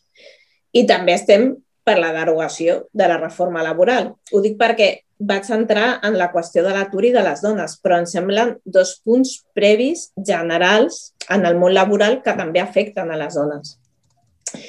Eh, partint d'aquí, d'aquests punts, creiem que des de l'UGO el primer és una llei d'igualtat salarial, igual salari o igual treball contra la bretxa salarial, però en aquest punt jo penso que és molt important que no cal amb una llei general. Cal lluitar cal haver una llei general justa, però cal lluitar també conveni per conveni, perquè una llei general doncs, pot estar bé, però ara mateix es lluiten les condicions en cada conveni. I en això és important el paper polític, però també el treball sindical i també el treball social. Molt bé. Eh, Lourdes. Sí, gràcies. No, eh, creiem que la independència i l'apoderament econòmic de les dones són requisits indispensables perquè, doncs, per la igualtat de gènere, per crear una societat més justa, més equitativa, més sostenible i perquè no podem malbaratar o desperdiciar el capital humà format. Avui en dia les dones tenen un percentatge molt més alt que els homes en títols universitaris. En canvi, tenen unes feines més precaritzades i tenen uns horaris laborals que, com deia abans, el que fan és fer-los compatibles bàsicament amb la cura més que amb la projecció professional i personal de la dona. Per tant, cal eh, perseguir que les empreses aconsegueixin doncs, plans d'igualtat per les dones en tot el tipus d'empresa i, si convé, doncs, fer estímuls eh, fiscals perquè aquestes empreses més petites tinguin la, el, doncs, el, el, més fàcil poder fer aquests plans de, a favor de les dones. Cal reduir l'escletxa salarial. I això aquí s'ha dit també, no? alguns altres companys ho han dit, cal tenir les dades desagregades per sexes. I a més a més saber quina és la situació de les dones i la precarització de les dones de la seva feina pel fet d'estar cuidant. Això no són dades que hem de conèixer perquè si no el que porten és la invisibilització. Eh? Doncs hem de revaloritzar els sectors professionals més feminitzats i incrementar en programes de foment de l'ocupació específics per a dones i establir ajuts per, sobretot, el reconeixement a les dones en sectors rurals i marítims. Aquestes dones estan patint també una desavantatge notable vers les dones que treballen més a ciutat o en sectors més urbans. Eh? I eh, necessitem que les empreses catalanes doncs, coneguin i compleixin les seves obligacions referents en matèria d'igualtat salarial entre dones i homes, perquè malgrat, com es deia, la llei preveu que no hi pot haver-hi doncs, diferent sou per, per, per homes i per dones, la realitat és que això està passant perquè són les dones les que no poden doncs, progressar per aquest sostre de vidre de les empreses. Per tant, tot això té molta feina a fer amb una legislació que molta d'ella, que fa relacions laborals, depenen bàsicament de l'Estat. Això sí. Molt bé, gràcies. Anem a les preguntes del xat, que la gent ja està preguntant per temes molt concrets. Arancha? La hostelería está de moda en esta campaña, pero ¿qué medidas tienen pensadas ante el acoso sexual, diferencia salarial y precarización laboral que tienen las trabajadoras del sector? Y luego también nos dice, nos dice ¿las vostres propuestas per protegir les empleades domèstiques? Qui vol començar? Venga, Paula. El micro, el micro, el micro. Para las empleadas domésticas, por supuesto, regulación, contrato para que ellas puedan pagar sus, sus, impuestos y para que tengan una protección social cuando se retiren. Y además me parece, quiero pensar, quiero, yo quiero ser, pues yo aquí siempre quiero ser positiva, que la gente cada vez está más concienciada con este tema. En cuanto al tema del abuso, el acoso y el abuso, bueno, pues cumplir la ley hasta el final. Y una cosa muy importante, respetar la presunción de inocencia. Es decir, eh, Mm, no se puede, el, sí es sí, porque lo dice una mujer, me parece muy peligroso y me parece cargarse la, santa presunción de inocencia que sostiene nuestro sistema jurídico, y, en, torno, en todo nuestro entorno europeo, por supuesto, persecución y cumplimiento de la ley. Es que no queda otra, no queda otra. Y sensibilización y educación, obviamente. Qui vol agafar la paraula? Empleades domèstiques i hosteleria. Gemma? Ah, hostelería. Ah, eh, hostelería se refiere a, bueno, pues eh, las hostelerías muchas, muchas veces son negocios autónomos. Si una persona tiene que cerrar, no puede pagar impuestos. Ingresos cero, impuestos cero. Esto, esto creo que es una de las banderas que nosotros defendemos en fin, de manera Gemma, muy patente. la paraula. Jo crec, no sé si es referien a, a negocis o a gent que treballa a l'hostaleria. A treballadores, més bé. Però bueno, també autònomes també són treballadores. Sí. Uh, jo, nosaltres el que volem és uh, que hi hagi plans d'igualtat i, que, i que es regulin, que hi hagi accions positives per corregir aquesta segregació vertical i aquesta segregació horitzontal. Continuem tenint una bretxa salarial molt gran, un 22%, i en, els, en les feines eh, més elementals aquesta bretxa puja fins al 33%. Per tant, el que s'hauria de fer és corregir aquests salaris més precaris i més baixos. I, per altra banda, caldria promoure l'emprenedoria de dones, perquè ens falta encara molta emprenedoria de dones. I per la situació de, de, les, de les Kellys, efectivament, ja hem parlat molt amb elles i una de les coses que s'ha de fer és controlar la càrrega de treball, controlar els, els, mm, els, um, els contractes i una altra cosa és controlar, o sigui, dictaminar quines són les malalties que tenen a veure amb les feines que fan. Qui vol agafar la paraula? Qui vol contestar? Sí, amb el tema del, de, la, de la feminització, amb el tema de la... De la... Perdona, Lourdes, Anna, sí. Eh, Lourdes, Núria i Anna, perquè us prepareu. Lourdes. Sí, gràcies. Amb el tema de les Kellys que ara parlàvem, el que convé és tenir una regulació laboral fàcil i, a més a més, necessitem poder tenir-les contractades amb elles eh, i, a més, hi ha molts dels serveis que es presten a la llar. Per exemple, hi ha molt tipus d'economia de serveis a la llar, com per exemple atenció a persones grans, cuidadores i cuidadors, bàsicament cuidadores, o, per exemple, professors de, de repàs o professors de música. Són, hi ha molts països que han regulat aquestes professions, que són doncs, per hores, i el que fan és donar doncs, un xec a les persones, qui, ha de, qui, qui ha de gaudir d'aquest servei té un, un xec que és el que li dona a la persona que aquest import ja està amb, la, amb cotització, per exemple, això ho fan a França, i a dintre de l'import que se li paga a la persona que presta el servei hi ha una part determinada que és per la cotització a la Seguretat Social. Això per treballadores amb hores que, fa dificult, que dificulten el tenir una, una contractació més estable. No, no estaríem innovant res diferent, però repeteixo, això és competència ara per ara de l'Estat. No? Per tant, són regulacions laborals que depenen de, de l'estat espanyol i que fa molts anys que estem parlant amb les Kellys de la seva realitat i que no hi ha manera de que això es pugui, es pugui resoldre. De fet, ara segurament amb el govern més feminista de la història i més progressista això es deurà poder arreglar. Per tant, tenim tota l'esperança de que això sigui una realitat i, en tot cas, a Madrid empantarem perquè, perquè es faci, no? Merci. Núria. Pues a veure, jo volia plantejar un parell de coses. És, hi ha una dada que jo crec que és molt, molt expressiva i és que Ara mateix en els contractes parcials el, 70, el 73% són de dones, els contractes parcials. Em sembla una xifra molt, molt expressiva i molt rotunda. No?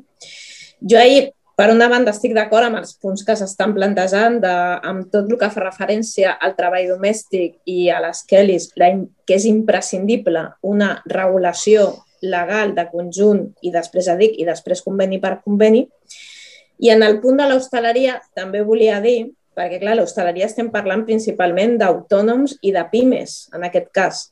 Volia dir que també ens plantegem un tema general i és n'hi ha que ajudar a l'hostaleria.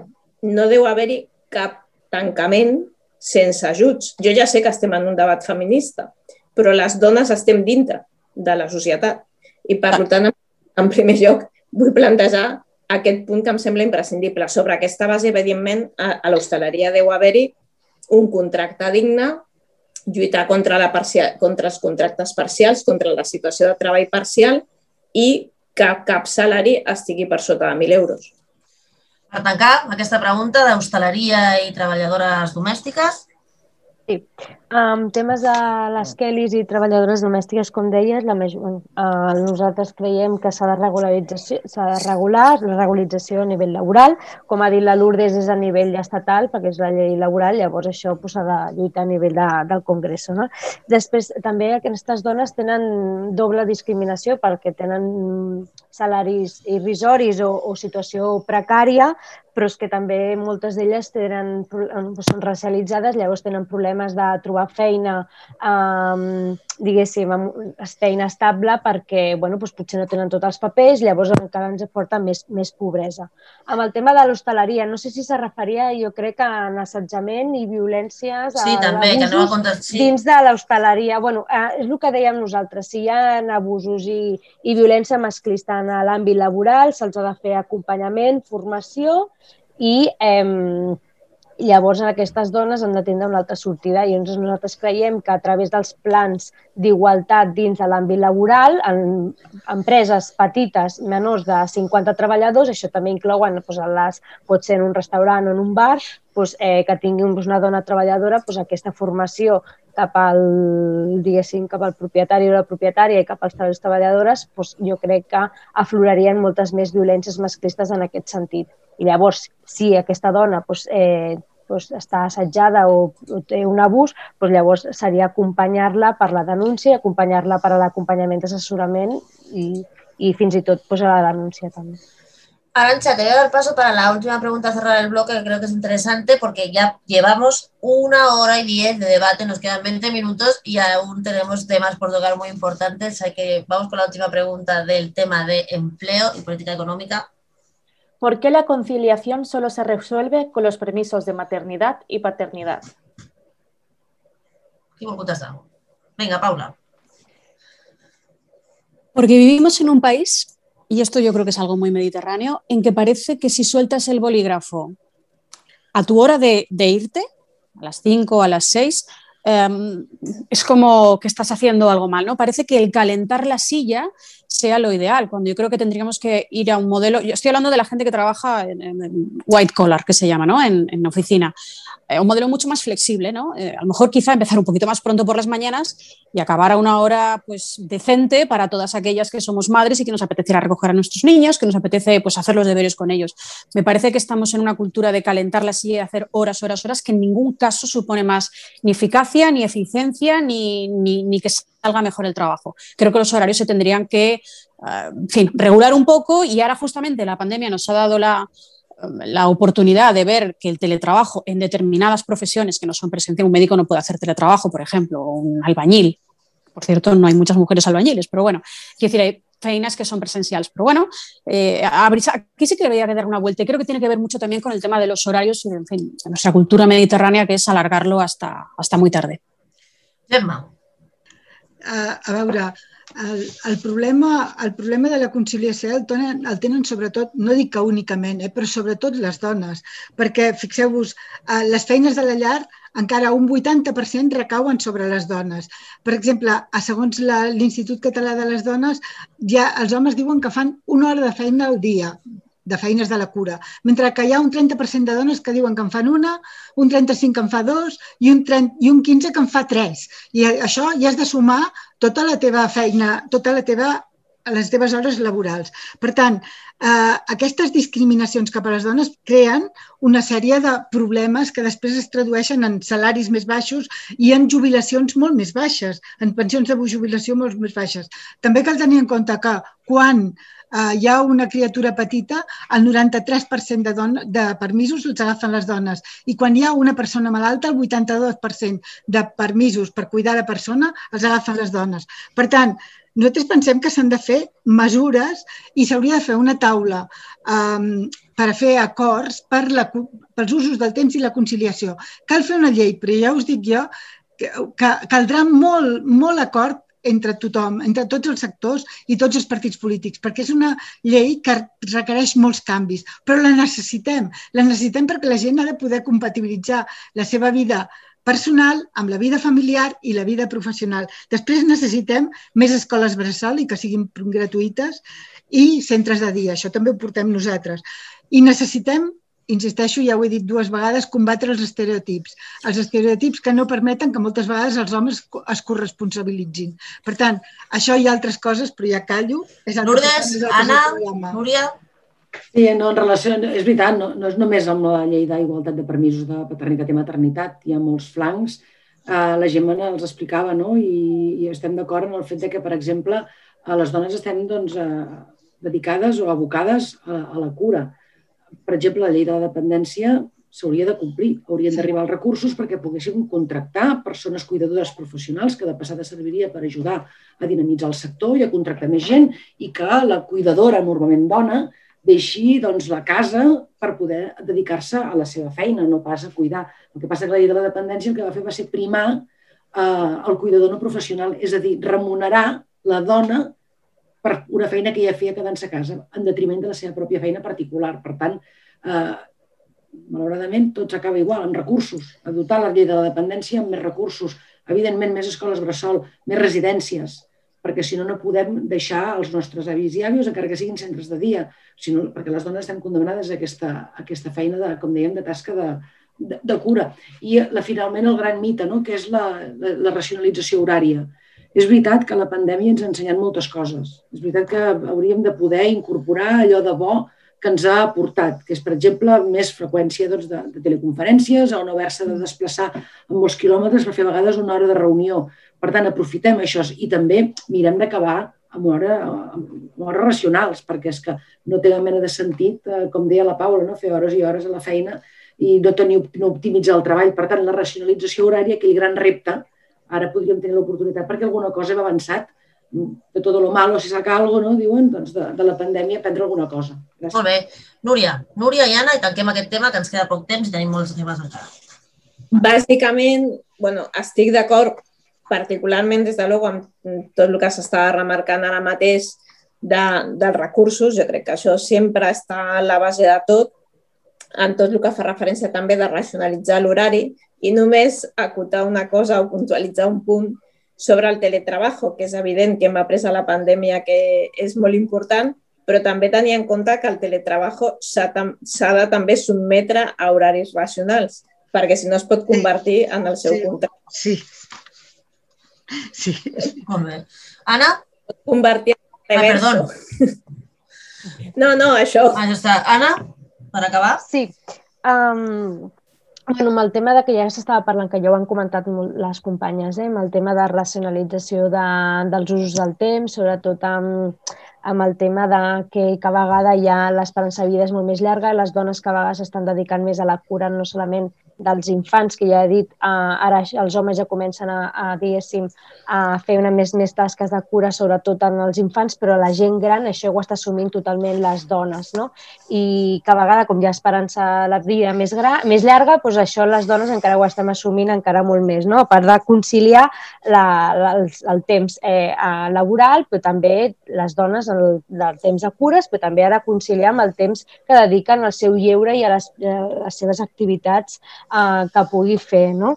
Eh, bueno, eh, de fugir dels, dels estereotips que s'ha de treballar des del govern de la Generalitat, però també des d'altres estaments amb el tema de la conciliació, d'afavorir que les empreses eh, puguin fer eh, diguéssim, marge per entrar i sortir en horari laboral, que sobretot um, el tema de que les dones um, que tinguin fills doncs no es perjudiqui el tema de tindre fills menors d'edat o fills menors de 12 anys que puguin tindre més marge d'entrada i de sortida, que no se'ls estigmatitzi per, per tindre fills i uh, sobretot que hi hagin informes, com han dit anteriorment les companyes, que se segreguin per dades per sexe, perquè això seria molt important per fer polítiques públiques, de saber les dades i la situació en què ens trobem les dones i bueno, que les empreses estiguin més sensibilitzades i com es poden sentir les, les empreses eh, més sensibilitzades amb aquest tema doncs, si hi ha una llei que ho regula i que les obliguis a tindre uns plans d'igualtat.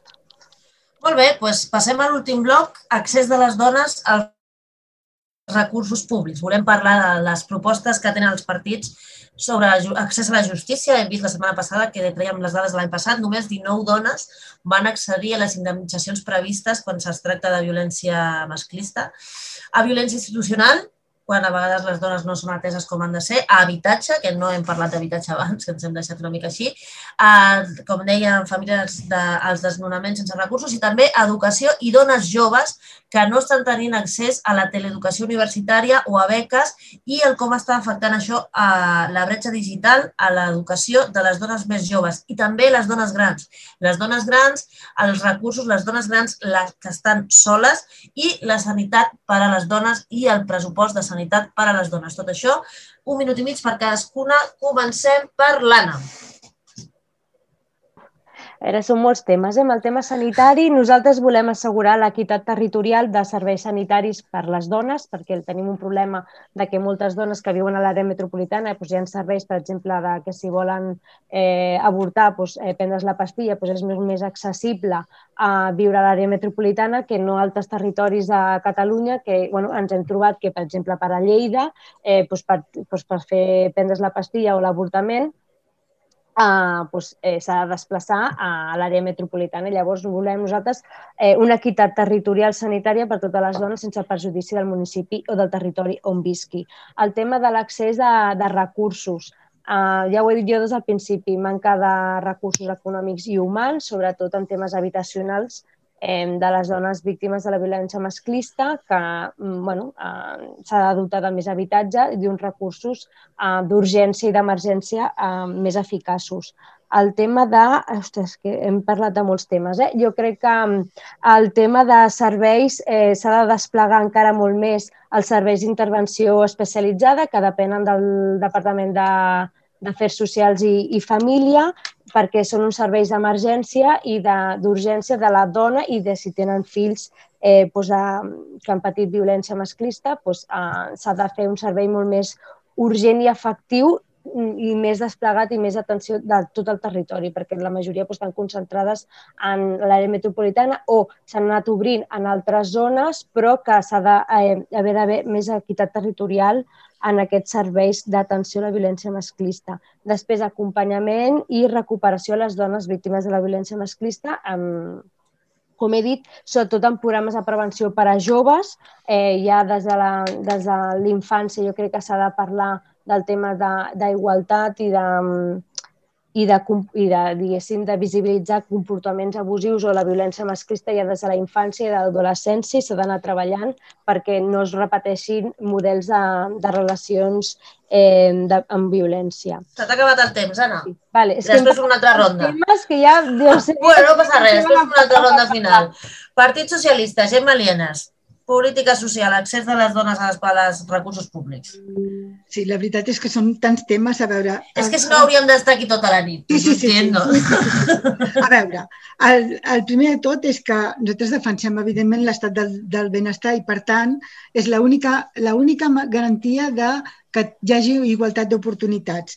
Eh, les dones han de tenir-hi fàcil accés, que actualment no sempre és fàcil, han de tenir acompanyament, sigui idiomàtic, sigui eh, per facilitats, si hi ha discapacitats físiques o, o psíquiques, i també per fer els tràmits, que això també és una, una qüestió essencial. S'ha d'augmentar la despesa social perquè en els últims 10 anys s'ha reduït un 20%, és a dir, hem perdut un de cada 5, de cada 5 euros. I hem de millorar moltíssim també eh, la despesa de sanitat per, per habitant. Pel que fa a, a qüestions concretes, a veure, eh, amb les famílies monomarentals i les dones vulnerables o les dones grans. Hi ha una sèrie de, de qüestions que, que serien compartides, que per exemple seria el muntar xarxes veïnals per fer eh, suport de tota aquesta gent. Eh, per altra banda, s'haurien d'actualitzar uh, tots els protocols d'operadors jurídics pel que fa als serveis socials, perquè en aquests moments hi ha una gran atomització d'ajudes i s'hauria de uh, racionalitzar i s'hauria de fer que resultés més fàcil accedir-hi i que no estigués tot tan compartimentat. Eh, després s'hauria de... Jo, una altra de les coses que, que voldria insistir és que cap nen i cap nena fos separat de la seva família eh, per qüestions de vulnerabilitat, que de vegades passa perquè no hi ha prou recursos. Sempre tinc la sensació que em quedo sense temps molt ràpid, no? Pues tienes el mismo que todo el mundo, te lo prometo. Gemma, després fem una petita. Uh, Núria, recortes de A veure, jo en aquest punt crec que, que no podem parlar d'aquest, de, de l'accés de les dones als serveis socials sense... Eh, Gemma ho ha tocat, però crec que no, no es pot tocar, sinó que n'hi ha que ficar el dit a, a la nafra, perquè a Catalunya, efectivament, ara mateix som la comunitat amb menys despesa social mitja per habitant. Després de nosaltres va Madrid, s'ha de dir amb una distància només de 30 euros anuals. A Catalunya la despesa social per habitant anual és de 1.980 euros i a Madrid de 2.030. Ho estic de, dient de memòria, però no, no m'aniré gaire. Llavors, clar, eh, vivint a la comunitat amb menys despesa social per habitant, mitja, sanitat, educació, dependència, violència de gènere, i alhora vivim a la comunitat amb els sous més alts de l'administració. Amb el sou president de la Generalitat, amb els sous més alts dels consellers, Vull dir, és, és evident la contradicció que n'hi ha. Aquest euro que hem perdut, que ha dit eh, Gemma, eh, de cada cinc, tenim aquest el problema. Retallades socials i sous desorbitats i malbaratament dels, de, de l'erari públic. Llavors, no en podem parlar de la qüestió de la dona sense dir això ben alt i ben, i ben fort, perquè evidentment això repercuteix directament en el pressupost per tots els serveis socials de la dona. Partint d'aquí, evidentment, eh, no sé com aniré a temps. Nada, 10 segundos. En aquest punt ho volia dir, ara torno, però ho volia dir en primer lloc perquè si no em sembla que és parlar d'una cosa sense tocar la matèria. Molt bé. Eh, Junts, Lourdes. Sí, sí, ja ho hem dit, no? Les dones guanyen menys, cotitzen menys i tenim menys estalvis i estem més presents en l'economia informal, ens ocupem més del treball no retribuït de les cures i constituïm, com heu dit, la majoria de les llars monomarentals. Doncs estem més presents en els programes assistencials, però menys en les intervencions socials dirigides a millorar competències i a la reinserció laboral. Tot això ens produeix una vulneració de les dones i ens situa en una situació de major precarietat i que dinamita, evidentment, la igualtat d'oportunitats. Per tant, hem de reconèixer el major risc de pobresa que patim les dones. Per tant, hem d'incloure la perspectiva de gènere en polítiques de lluita contra la pobresa i l'exclusió social perquè reconeguem, o sigui, de, és a dir, s'han de reconèixer la suma d'eixos de discriminació i opressió per poder agreujar la vulnerabilitat de les dones pel fet de ser immigrades o joves o grans o amb discapacitat o qualsevol altra condició que pugui esdevenir un motiu de desigualtat. Doncs, nosaltres proposem crear un sistema d'indicadors de pobresa des d'una perspectiva de gènere, eh, per obtenir dades de la realitat de la pobresa femenina i que tingui en compte la realitat individual eh, més de les de la llar, no? l'accés al control sobre els recursos, la manca d'oportunitats. Volem impulsar, de fet, un pla de lluita contra la feminització de la pobresa, que incorpori uns indicadors, com dèiem, en perspectiva de, de gènere. Hem de vetllar especialment per l'accés a la renda garantida de ciutadania per part de les dones en famílies monoparentals, dones immigrades i dones grans en situació de pobresa o d'exclusió. I hem d'exigir unes pensions justes i dignes i, per tant, demanem que el temps dedicat a les tasques de cura sigui reconegut en el càlcul de les pensions, de la mateixa manera que el treball laboral, entre altres mesures. No? Molt bé, Lourdes, s'ha acabat el temps. Va, eh, per acabar aquesta ronda, Paula. Sí, bueno, um, sanitat important perquè crec que, crec que és una prioritat en aquesta, en aquesta pandèmia que hem viscut. Aprovarem un pla de xoc eh, amb caràcter indefinit per reduir les, les, les llistes d'espera per les visites d'atenció primària, atenció especialitzada, proves diagnòstiques, intervencions quirúrgiques, etc. etc. Uh, reforçament de l'atenció primària, que és capital, eh, i un pla urgent de millora de la capacitat de resposta. En la qüestió de l'educació, que ningú n'ha parlat, uh, impulsarem un complement a les beques Erasmus, perquè cap jove amb problemes eh, es quedi sense l'oportunitat de fer una experiència que crec que és capital, que és anar fora a estudiar. Això és molt important, i d'aprendre anglès. Um, la qüestió de la justícia. Um, la mayor parte de las, um, ¿cómo es digo? De la mayor parte de las uh, promociones de justicia que salen ahora son mujeres. Esto es muy importante. Y la mayor parte de las licenciadas en Derecho son mujeres. Y ninguna mujer está excluida del acceso a la justicia. Ninguna, por ley. Familia, educació, molt important. Eh, garantir Eh, garantirem la beca menjador de uh, tots els mesos d'estiu eh, per a les famílies especialment monomarentals, uh, la gratuïtat dels llibres de text, material escolar, sortides incluses, incluïdes, eh, incloses en el currículum del proper curs escolar i donar suport a la família. Nosaltres som un partit family friend. Eh, crec que s'ha parlat de tomar la píldora d'una manera molt eh, des de baix del meu punt de vista, molt lleugera i molt... En fi, no és una cosa agradable ni, i crec que manca un poc d'educació en aquest aspecte. Molt bé, vamos a pasar a las preguntas del chat. Eh, y hay dos preguntas, por lo que estoy viendo, ¿verdad, Arancha? Jo, jo es... volia contestar, sisplau, perquè... Sí. Pues a sí, veure, sí. jo, jo no ho he dit 30 així. segons. Jo no ho he dit així a la lleugera, jo sé que hi ha una necessitat i que hi ha dones que si volen eh, han d'haver sí. aquest servei i ha de ser accessible aquest servei, perquè les dones, si ho volen, ha de tindre accés. Solament he dit això, que ens estem trobant que dones, sobretot de Lleida, no tenen aquest accés. No, no, no, I, no clar, perquè quedi clar, vull dir, jo no he dit a la lleugera, jo he fet evident que hi ha una necessitat sí. i que hi ha una, no hi ha equitat en el servei eh, bueno, de planificació i de com li vulguis dir, però que... Però pa parlem d'educació sexual, parlem d'educació sexual, parlem de prevenció, estem al segle XXI, eh, n'hi ha recursos. Crec que abans de parlar d'això podem parlar d'educació, podem parlar de prevenció, d'educació sexual, és un tema que no hem tractat. Sí, sí, sí, sí. ja havíem parlat abans. Molt poc. I d'educació sexual i de reproducció, efectivament. Crec que, crec que una cosa va de la, de la mà de l'altra. Simplement això. No, jo, Ara- Ara... he fet, jo sol he fet palès la necessitat de que hi ha territoris com és Lleida o l'Aran o fins i tot Manresa que hi ha eh, dificultats perquè les dones puguin accedir en aquest servei. Si volen, no és obligatori, no estem obligant a les dones a avortar totes. No, Mhm. evidentment que no he dit això. Jo he dit que és difícil l'accés a moltes dones i que moltes dones es troben en aquesta dificultat i que han de fer tot un camí de, de soles per tindre aquest accés. I ja està. Solament volia aclarir això. Ha quedado Muy bien. muy claro. Arancha, vamos a las preguntas que nos estamos quedando ya sin tiempo de nada. Muy bien. Me gustaría conocer la posición a las intervinientes sobre la brecha en pensiones y qué propuestas. Se está denunciando a la de Gaia por separar a las hijas de sus madres sin ninguna protección legal, afectando sobre todo a las mujeres pobres. ¿Qué opinan de esta denuncia? Vinga, Gemma, que tu has la... Sí. Sí, perquè jo quan vaig estar de diputada al Parlament fa dues legislatures vaig treballar moltíssim sobre això. Crec que vaig, vaig fer una sèrie de propostes que es van aprovar però van decaure i crec que moltes són encara eh, vàlides. Que caldria eh, que hi haguessin més seguretats a l'hora de, eh, de retirar nens, de les, nens i nenes de casa seva, però sobretot el que caldria és que destinéssim molts més recursos en el territori, és a dir, que no calgués que els serveis socials traguessin les criatures de casa seva excepte en casos molt concrets de maltractaments o d'abusos sexuals, etc. Estic parlant de, en general perquè és molta la, la població que es retira per raons diferents d'aquestes que deia que són tan greus i el que necessitaríem és molta més ajuda en el territori i que els serveis socials poguessin treballar en el territori de manera que les mares i pares no haguessin de renunciar tenir els seus fills i filles. Molt bé. Qui vol intervenir en aquest tema?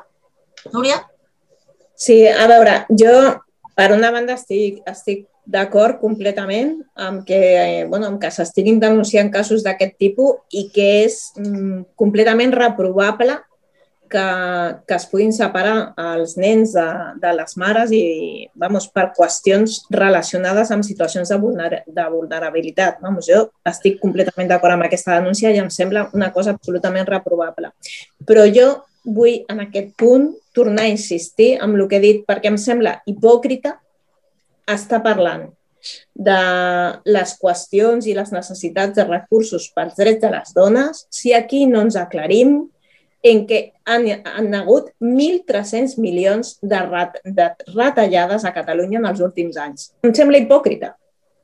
Em sembla hipòcrita perquè, evidentment, si hi ha un problema de recursos, però si el que n'hi ha hagut són retallades i si el que n'hi ha, per altra banda, és que el president de la Generalitat cobra pràcticament el doble que el president de l'Estat i que la majoria de presidents autonòmics, però, clar, no és el president, sinó que aquesta és la norma de la casa, doncs crec que, evidentment, és la primera qüestió que s'ha de rectificar. I n'hi ha una dada que és molt curiosa, i és que la despesa social més baixa per habitant sigui just a Catalunya amb Junts per Cat, amb CiU, amb el PDeCAT i el PP a Madrid. En això es coincideix, en què és la despesa social més baixa per habitant. I jo aquí vull alçar la veu perquè si no em sembla que és hipòcrita parlar d'aquest tema. Per al·lusions, Lourdes i Paula. Lourdes. Més que res, recordar-li a la Núria que hi ha mantres que s'han d'actualitzar. Eh? Estem amb un govern de la Generalitat de Catalunya que ha disparat la despesa social i lamento que neixi la companya d'Esquerra per poder-ho defensar. I a més a més tens un discurs en aquest sentit barrejant una sèrie de conceptes entre Madrid i Barcelona i Catalunya que em sembla que tens una mica de garbuix amb tot això. Per tant, hores d'ara estem defensant un pressupost de serveis socials més elevat que mai i per altra banda també t'agrairia que fossis honesta en aquest sentit i poguessis criticar la manca de finançament i de recursos que ens venen a Catalunya. Perquè aquí tothom plora perquè no arriben els calés, però ningú denuncia l'espoli fiscal que patim des per l'estat de l'estat espanyol. Amb els nostres recursos podríem fer moltes més polítiques sanitàries, socials i de protecció. I em sembla que és un tret al peu i lamento moltíssim que per part de forces polítiques catalanes no siguem capaços de posar de manifest el dèficit fiscal que patim a Catalunya. Cosa que, per exemple, eh, altres comunitats autònomes tenen la prevenció de defensar-ho totes a una, perquè al final ens estem perjudicant a nosaltres mateixos. Com deia abans, i no sé si en aquest debat o un altre, perquè avui porto una sèrie de debats seguits, però som capaços de no denunciar a la força política de Madrid pel fet de que és la nostra i no som capaços de veure-li cap defecte. Per tant, eh, en aquest sentit, eh, lamento molt aquest discurs, Núria, i jo sé que el títol del teu partit és Record Estero, però actualitzeu, perquè les coses passen i s'actualitzen i lamento, reitero, que no hi hagi la companya d'Esquerra que ho podria defensar molt millor que jo, perquè ho estan patint de primera mà. Merci. Gemma, por alusiones y luego Paula. No, no, Terminamos. a veure, escolta, segur que hi ha moltes coses a arreglar, seguríssim, però hi ha una cosa que t'he de dir, i és que l'Artur Mas es va dedicar a retallar abans que fossin preceptives les retallades, és a dir, que es va esp- espavilar a retallar abans que ningú. I les retallades que ha patit, per exemple, en la nostra sanitat, és terrible. És clar que Madrid també està molt malament. Dic, quan dic Madrid vull dir la Comunitat de Madrid, perquè estan, allà estan fatal, allà quasi tot ho tenen privatitzat. Però aquí, si no ens espavilem, ens pot arribar a passar el mateix. Per tant, no. S'ha d'invertir molt més en sanitat perquè s'ha retallat moltíssim en els últims anys i, per exemple, la, la sanitat primària està molt malament. Les metgesses, que, quasi, que moltes són metgesses, estan patint moltíssim, no tenen recursos, tenen els salaris molt baixos i, a més a més, tenen mm, fins i tot una, un, una, un trastorn emocional de la quantitat de càrrega de feina que tenen. Per tant, tot això no té res a veure amb Madrid. Té a veure amb com hem gestionat nosaltres els nostres recursos. Perquè això, tu li deies a la Núria, eh, que, que diu mantres, i, però, home, també és un mantra. A veure, l'espoli fiscal també és un mantra, perquè efectivament hem estat mal finançats, estem d'acord, hem estat mal finançats. Ara, d'aquí parlar d'espoli fiscal, aquí no ens posaríem d'acord, perquè les diferències entre el que es considera que és un espoli i el que es considera que han de ser les balances fiscals, ja ho saps tu que no hi ha acord. Per tant, Mal finançament? Segur que sí. Que el podem millorar? Segur que també. Però que hi ha hagut moltes retallades dels governs nacionalistes i independentistes en els últims 10 anys, també. Paula, tenías la palabra de antes. Bueno, yo creo que la Generalitat tiene un presupuesto de unos 30.000 millones de euros. Creo que hay recursos. Lo que pasa es que hay que gestionarlo para lo verdaderamente importante. Es salud en este momento, es economía y es bueno, otros temas como, en fin, eh, social, otros temas sociales, educación, etcétera. Mira, Cataluña tiene 18 impuestos propios, Madrid tiene 3. Si a la gente también le bajamos la presión fiscal, la economía circula y hay muchos más recursos para todos. Y luego, hablando de recortes y de Madrid, no sé qué, cada comunidad autónoma tiene sus recursos, pero Madrid, por ejemplo, acaba de hacer un hospital público. en fin, que vale lo que, lo que vale aquí la agencia esta de la NASA que quieren hacer ahora mismo. Es que los recursos se tienen que utilizar bien y se tienen que utilizar para lo que es verdaderamente importante. Y es esta pandemia lo que nos, lo que nos tiene que enseñar para qué deben ser los recursos públicos. Unos se han dedicado a hacer hospitales públicos y a hacer test pioneros, incluso en las aguas fecales, y aquí pues todavía estamos pensando que no nos quedan neveras o que, o que queremos hacer una NASA. Es que cuando y además esa noticia mismo salió cuando el mismo día que salió que había problemas con la vacunación. En fin, eh, el discurso que quiero hacer yo es que tenemos que hacer también una autocrítica desde aquí y no siempre tienen la culpa los de fuera y los demás. Y estoy, ahí estoy con usted, una señora de recortes cero, que tendríamos que hacer un planteamiento de lo que cobran algunos cargos públicos en este país, empezando con los 22 ministerios que hay en Madrid, que me parece una cosa absolutamente exagerada, y con lo que cobra aquí el presidente de la Generalitat o la alcaldesa de Barcelona. Bueno, pues hemos llegado casi al final. Os voy a leer cosas que se han quedado en el tintero por si queréis aprovechar vuestro minuto y medio para decir algo al respecto. Aquí veo, Arancha, si nos quieres leer esta pregunta de aquí, ¿Cuál de ellas? las que, las que, no, se, las que no se han podido contestar. Estas dos que tenemos aquí. De Mira, por ejemplo, una, ¿qué ¿no? opinan? Disculpa. Sí, hay una de Paranoia del PDCAT, sí. Sí. Las vamos a leer todas y luego vamos a dar vuestro minuto y medio ya para cerrar, porque si no Bueno, estamos si todo no, el jo día- contesto directe, eh? Vull dir, cap problema. Em, em, el tema de, de l'avortament, que és el que comenta aquí, ha sigut gràcies a la xarxa associativa de dones de, de Lleida, de la ciutat de Lleida, que ho han estat reclamant. I des de fa anys que, ja, que, no, estem a la, que no gestionem el, la Conselleria de Salut i que Vale. des de la Conselleria de Salut que ha d'impulsar aquesta equitat territorial de l'accés a la salut. Ja està. Las otras dos preguntas, por favor, Arancha. ¿Qué opinan de la huelga convocada de trabajadoras de la sanidad por la explotación y la falta de recursos? ¿Son suficientes las políticas públicas actuales para enfrentarse a la violencia sexual que sufrimos las mujeres? Vale, y yo antes de que es una pregunta que me, han, que me han pasado las chicas de Catap, antes para que si la queréis contestar en vuestro minuto y medio final, ¿van a hacer ustedes huelga el próximo 8M, mujeres? Yo ustedes si me lo contestan, vale, empezamos el último minuto y medio, y tal y como hemos empezado de pequeño a grande, Nuria de Recortes Cero, tienes el último minuto y medio. Bueno, pues a ver, yo desde luego creo que, el próximo 8 de marzo, eh, vamos, voy a hacer huelga.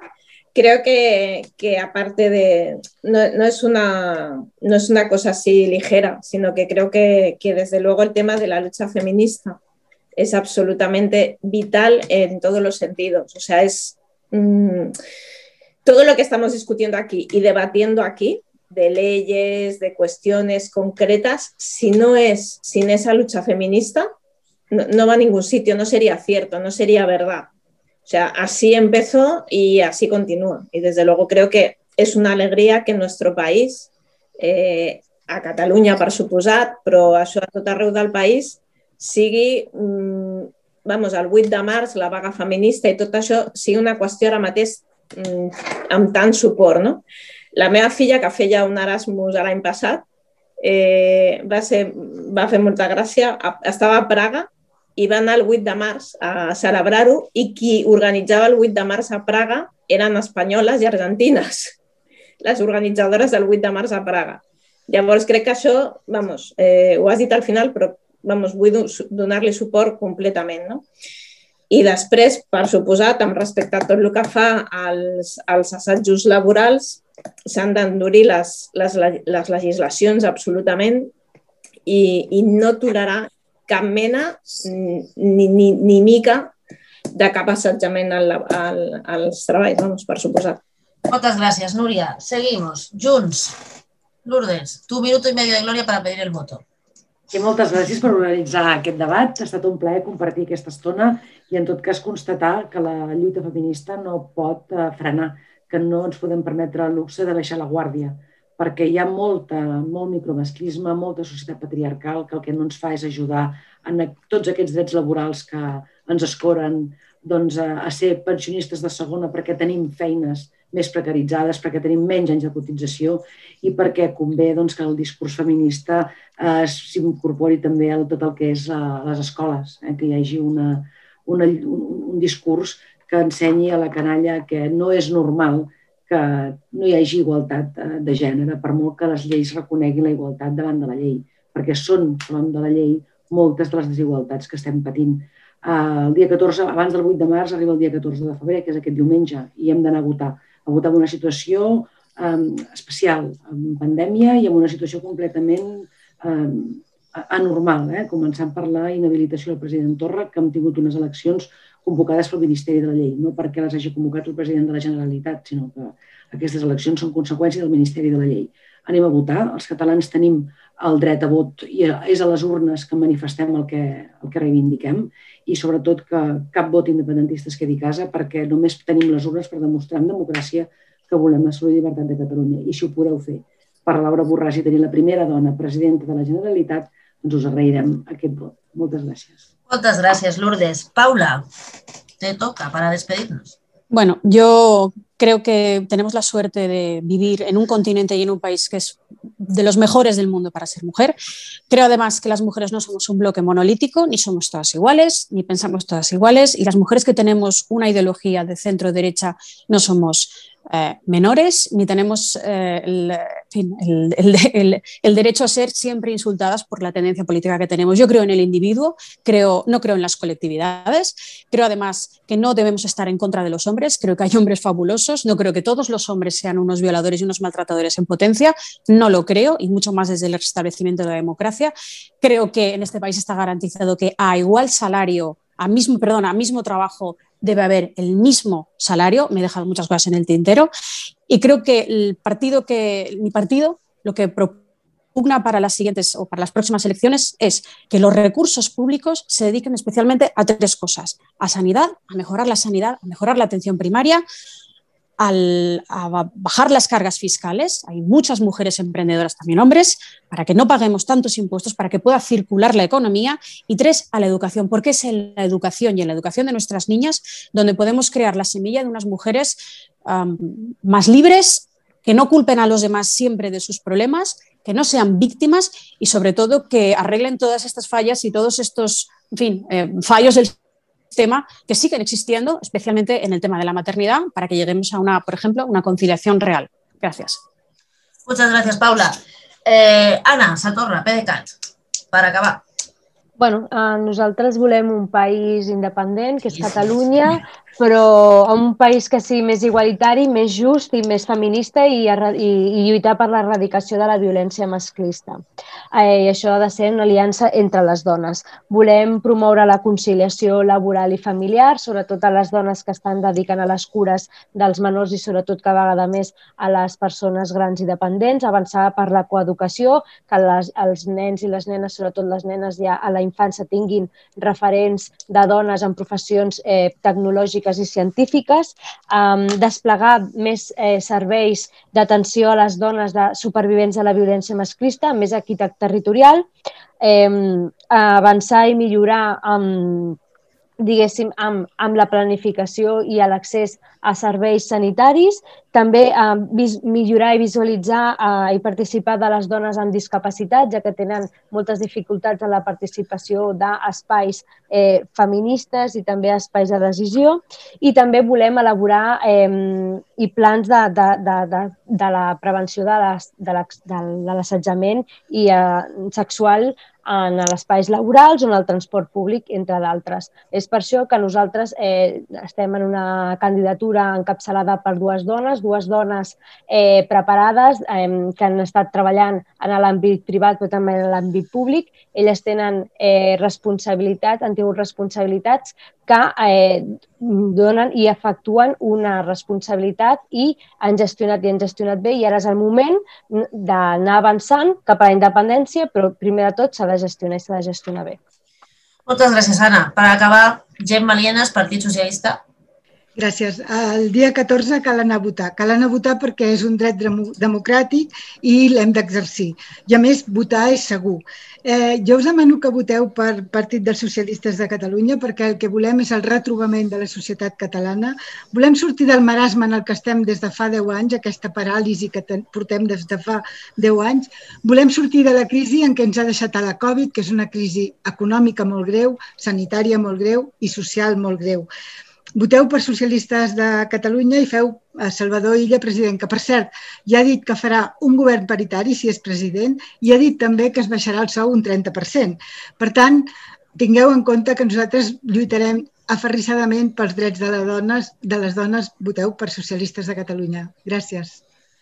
Bueno, pues hubiéramos necesitado no 90 minutos largos, hubiéramos necesitado horas para hablar de cada uno de los temas y sin embargo desde CATAP, Cataluña Abolicionista Plataforma Feminista, no podemos nada más que agradeceros muchísimo a Paula, a Ana, a Lourdes, a Gemma, a Nuria, a todas las que habéis estado aquí, por supuesto a Zenaida, a Arancha, a Jessie que estaba en Twitter, a Ana y a todas las compañeras de CATAP. Estamos muy contentas de haber podido organizar este debate. Estamos muy contentas de que hayamos podido tener esta manera de debatir que yo creo que la audiencia, que ha sido elevadísima, ha podido por fin enterarse de propuestas, hablar tranquilamente. Desde luego está claro que las mujeres hacemos política de otra manera, diferente, da igual el partido que sea, eso queda clarísimo cada vez que nos juntamos. Y desde Qatar, pues nada, os deseamos mucha suerte a todas el domingo, a todos los que quieran ir a votar, pues que vayan, al que no quiera votar también, pero la democracia es un derecho que tenemos que celebrar, así que desde aquí animamos a todo el mundo a que vote. Y pues nada, pues nos vemos en las próximas elecciones. Muchísimas gracias a todos, gracias a la audiencia por haber estado ahí casi dos horas, ha sido encantadora y ha sido muy participativa y muchas gracias por estar aquí. Qatar es casa vostra. Muchas gracias. Adéu, bona nit, gràcies. Bona nit, gràcies. Adéu.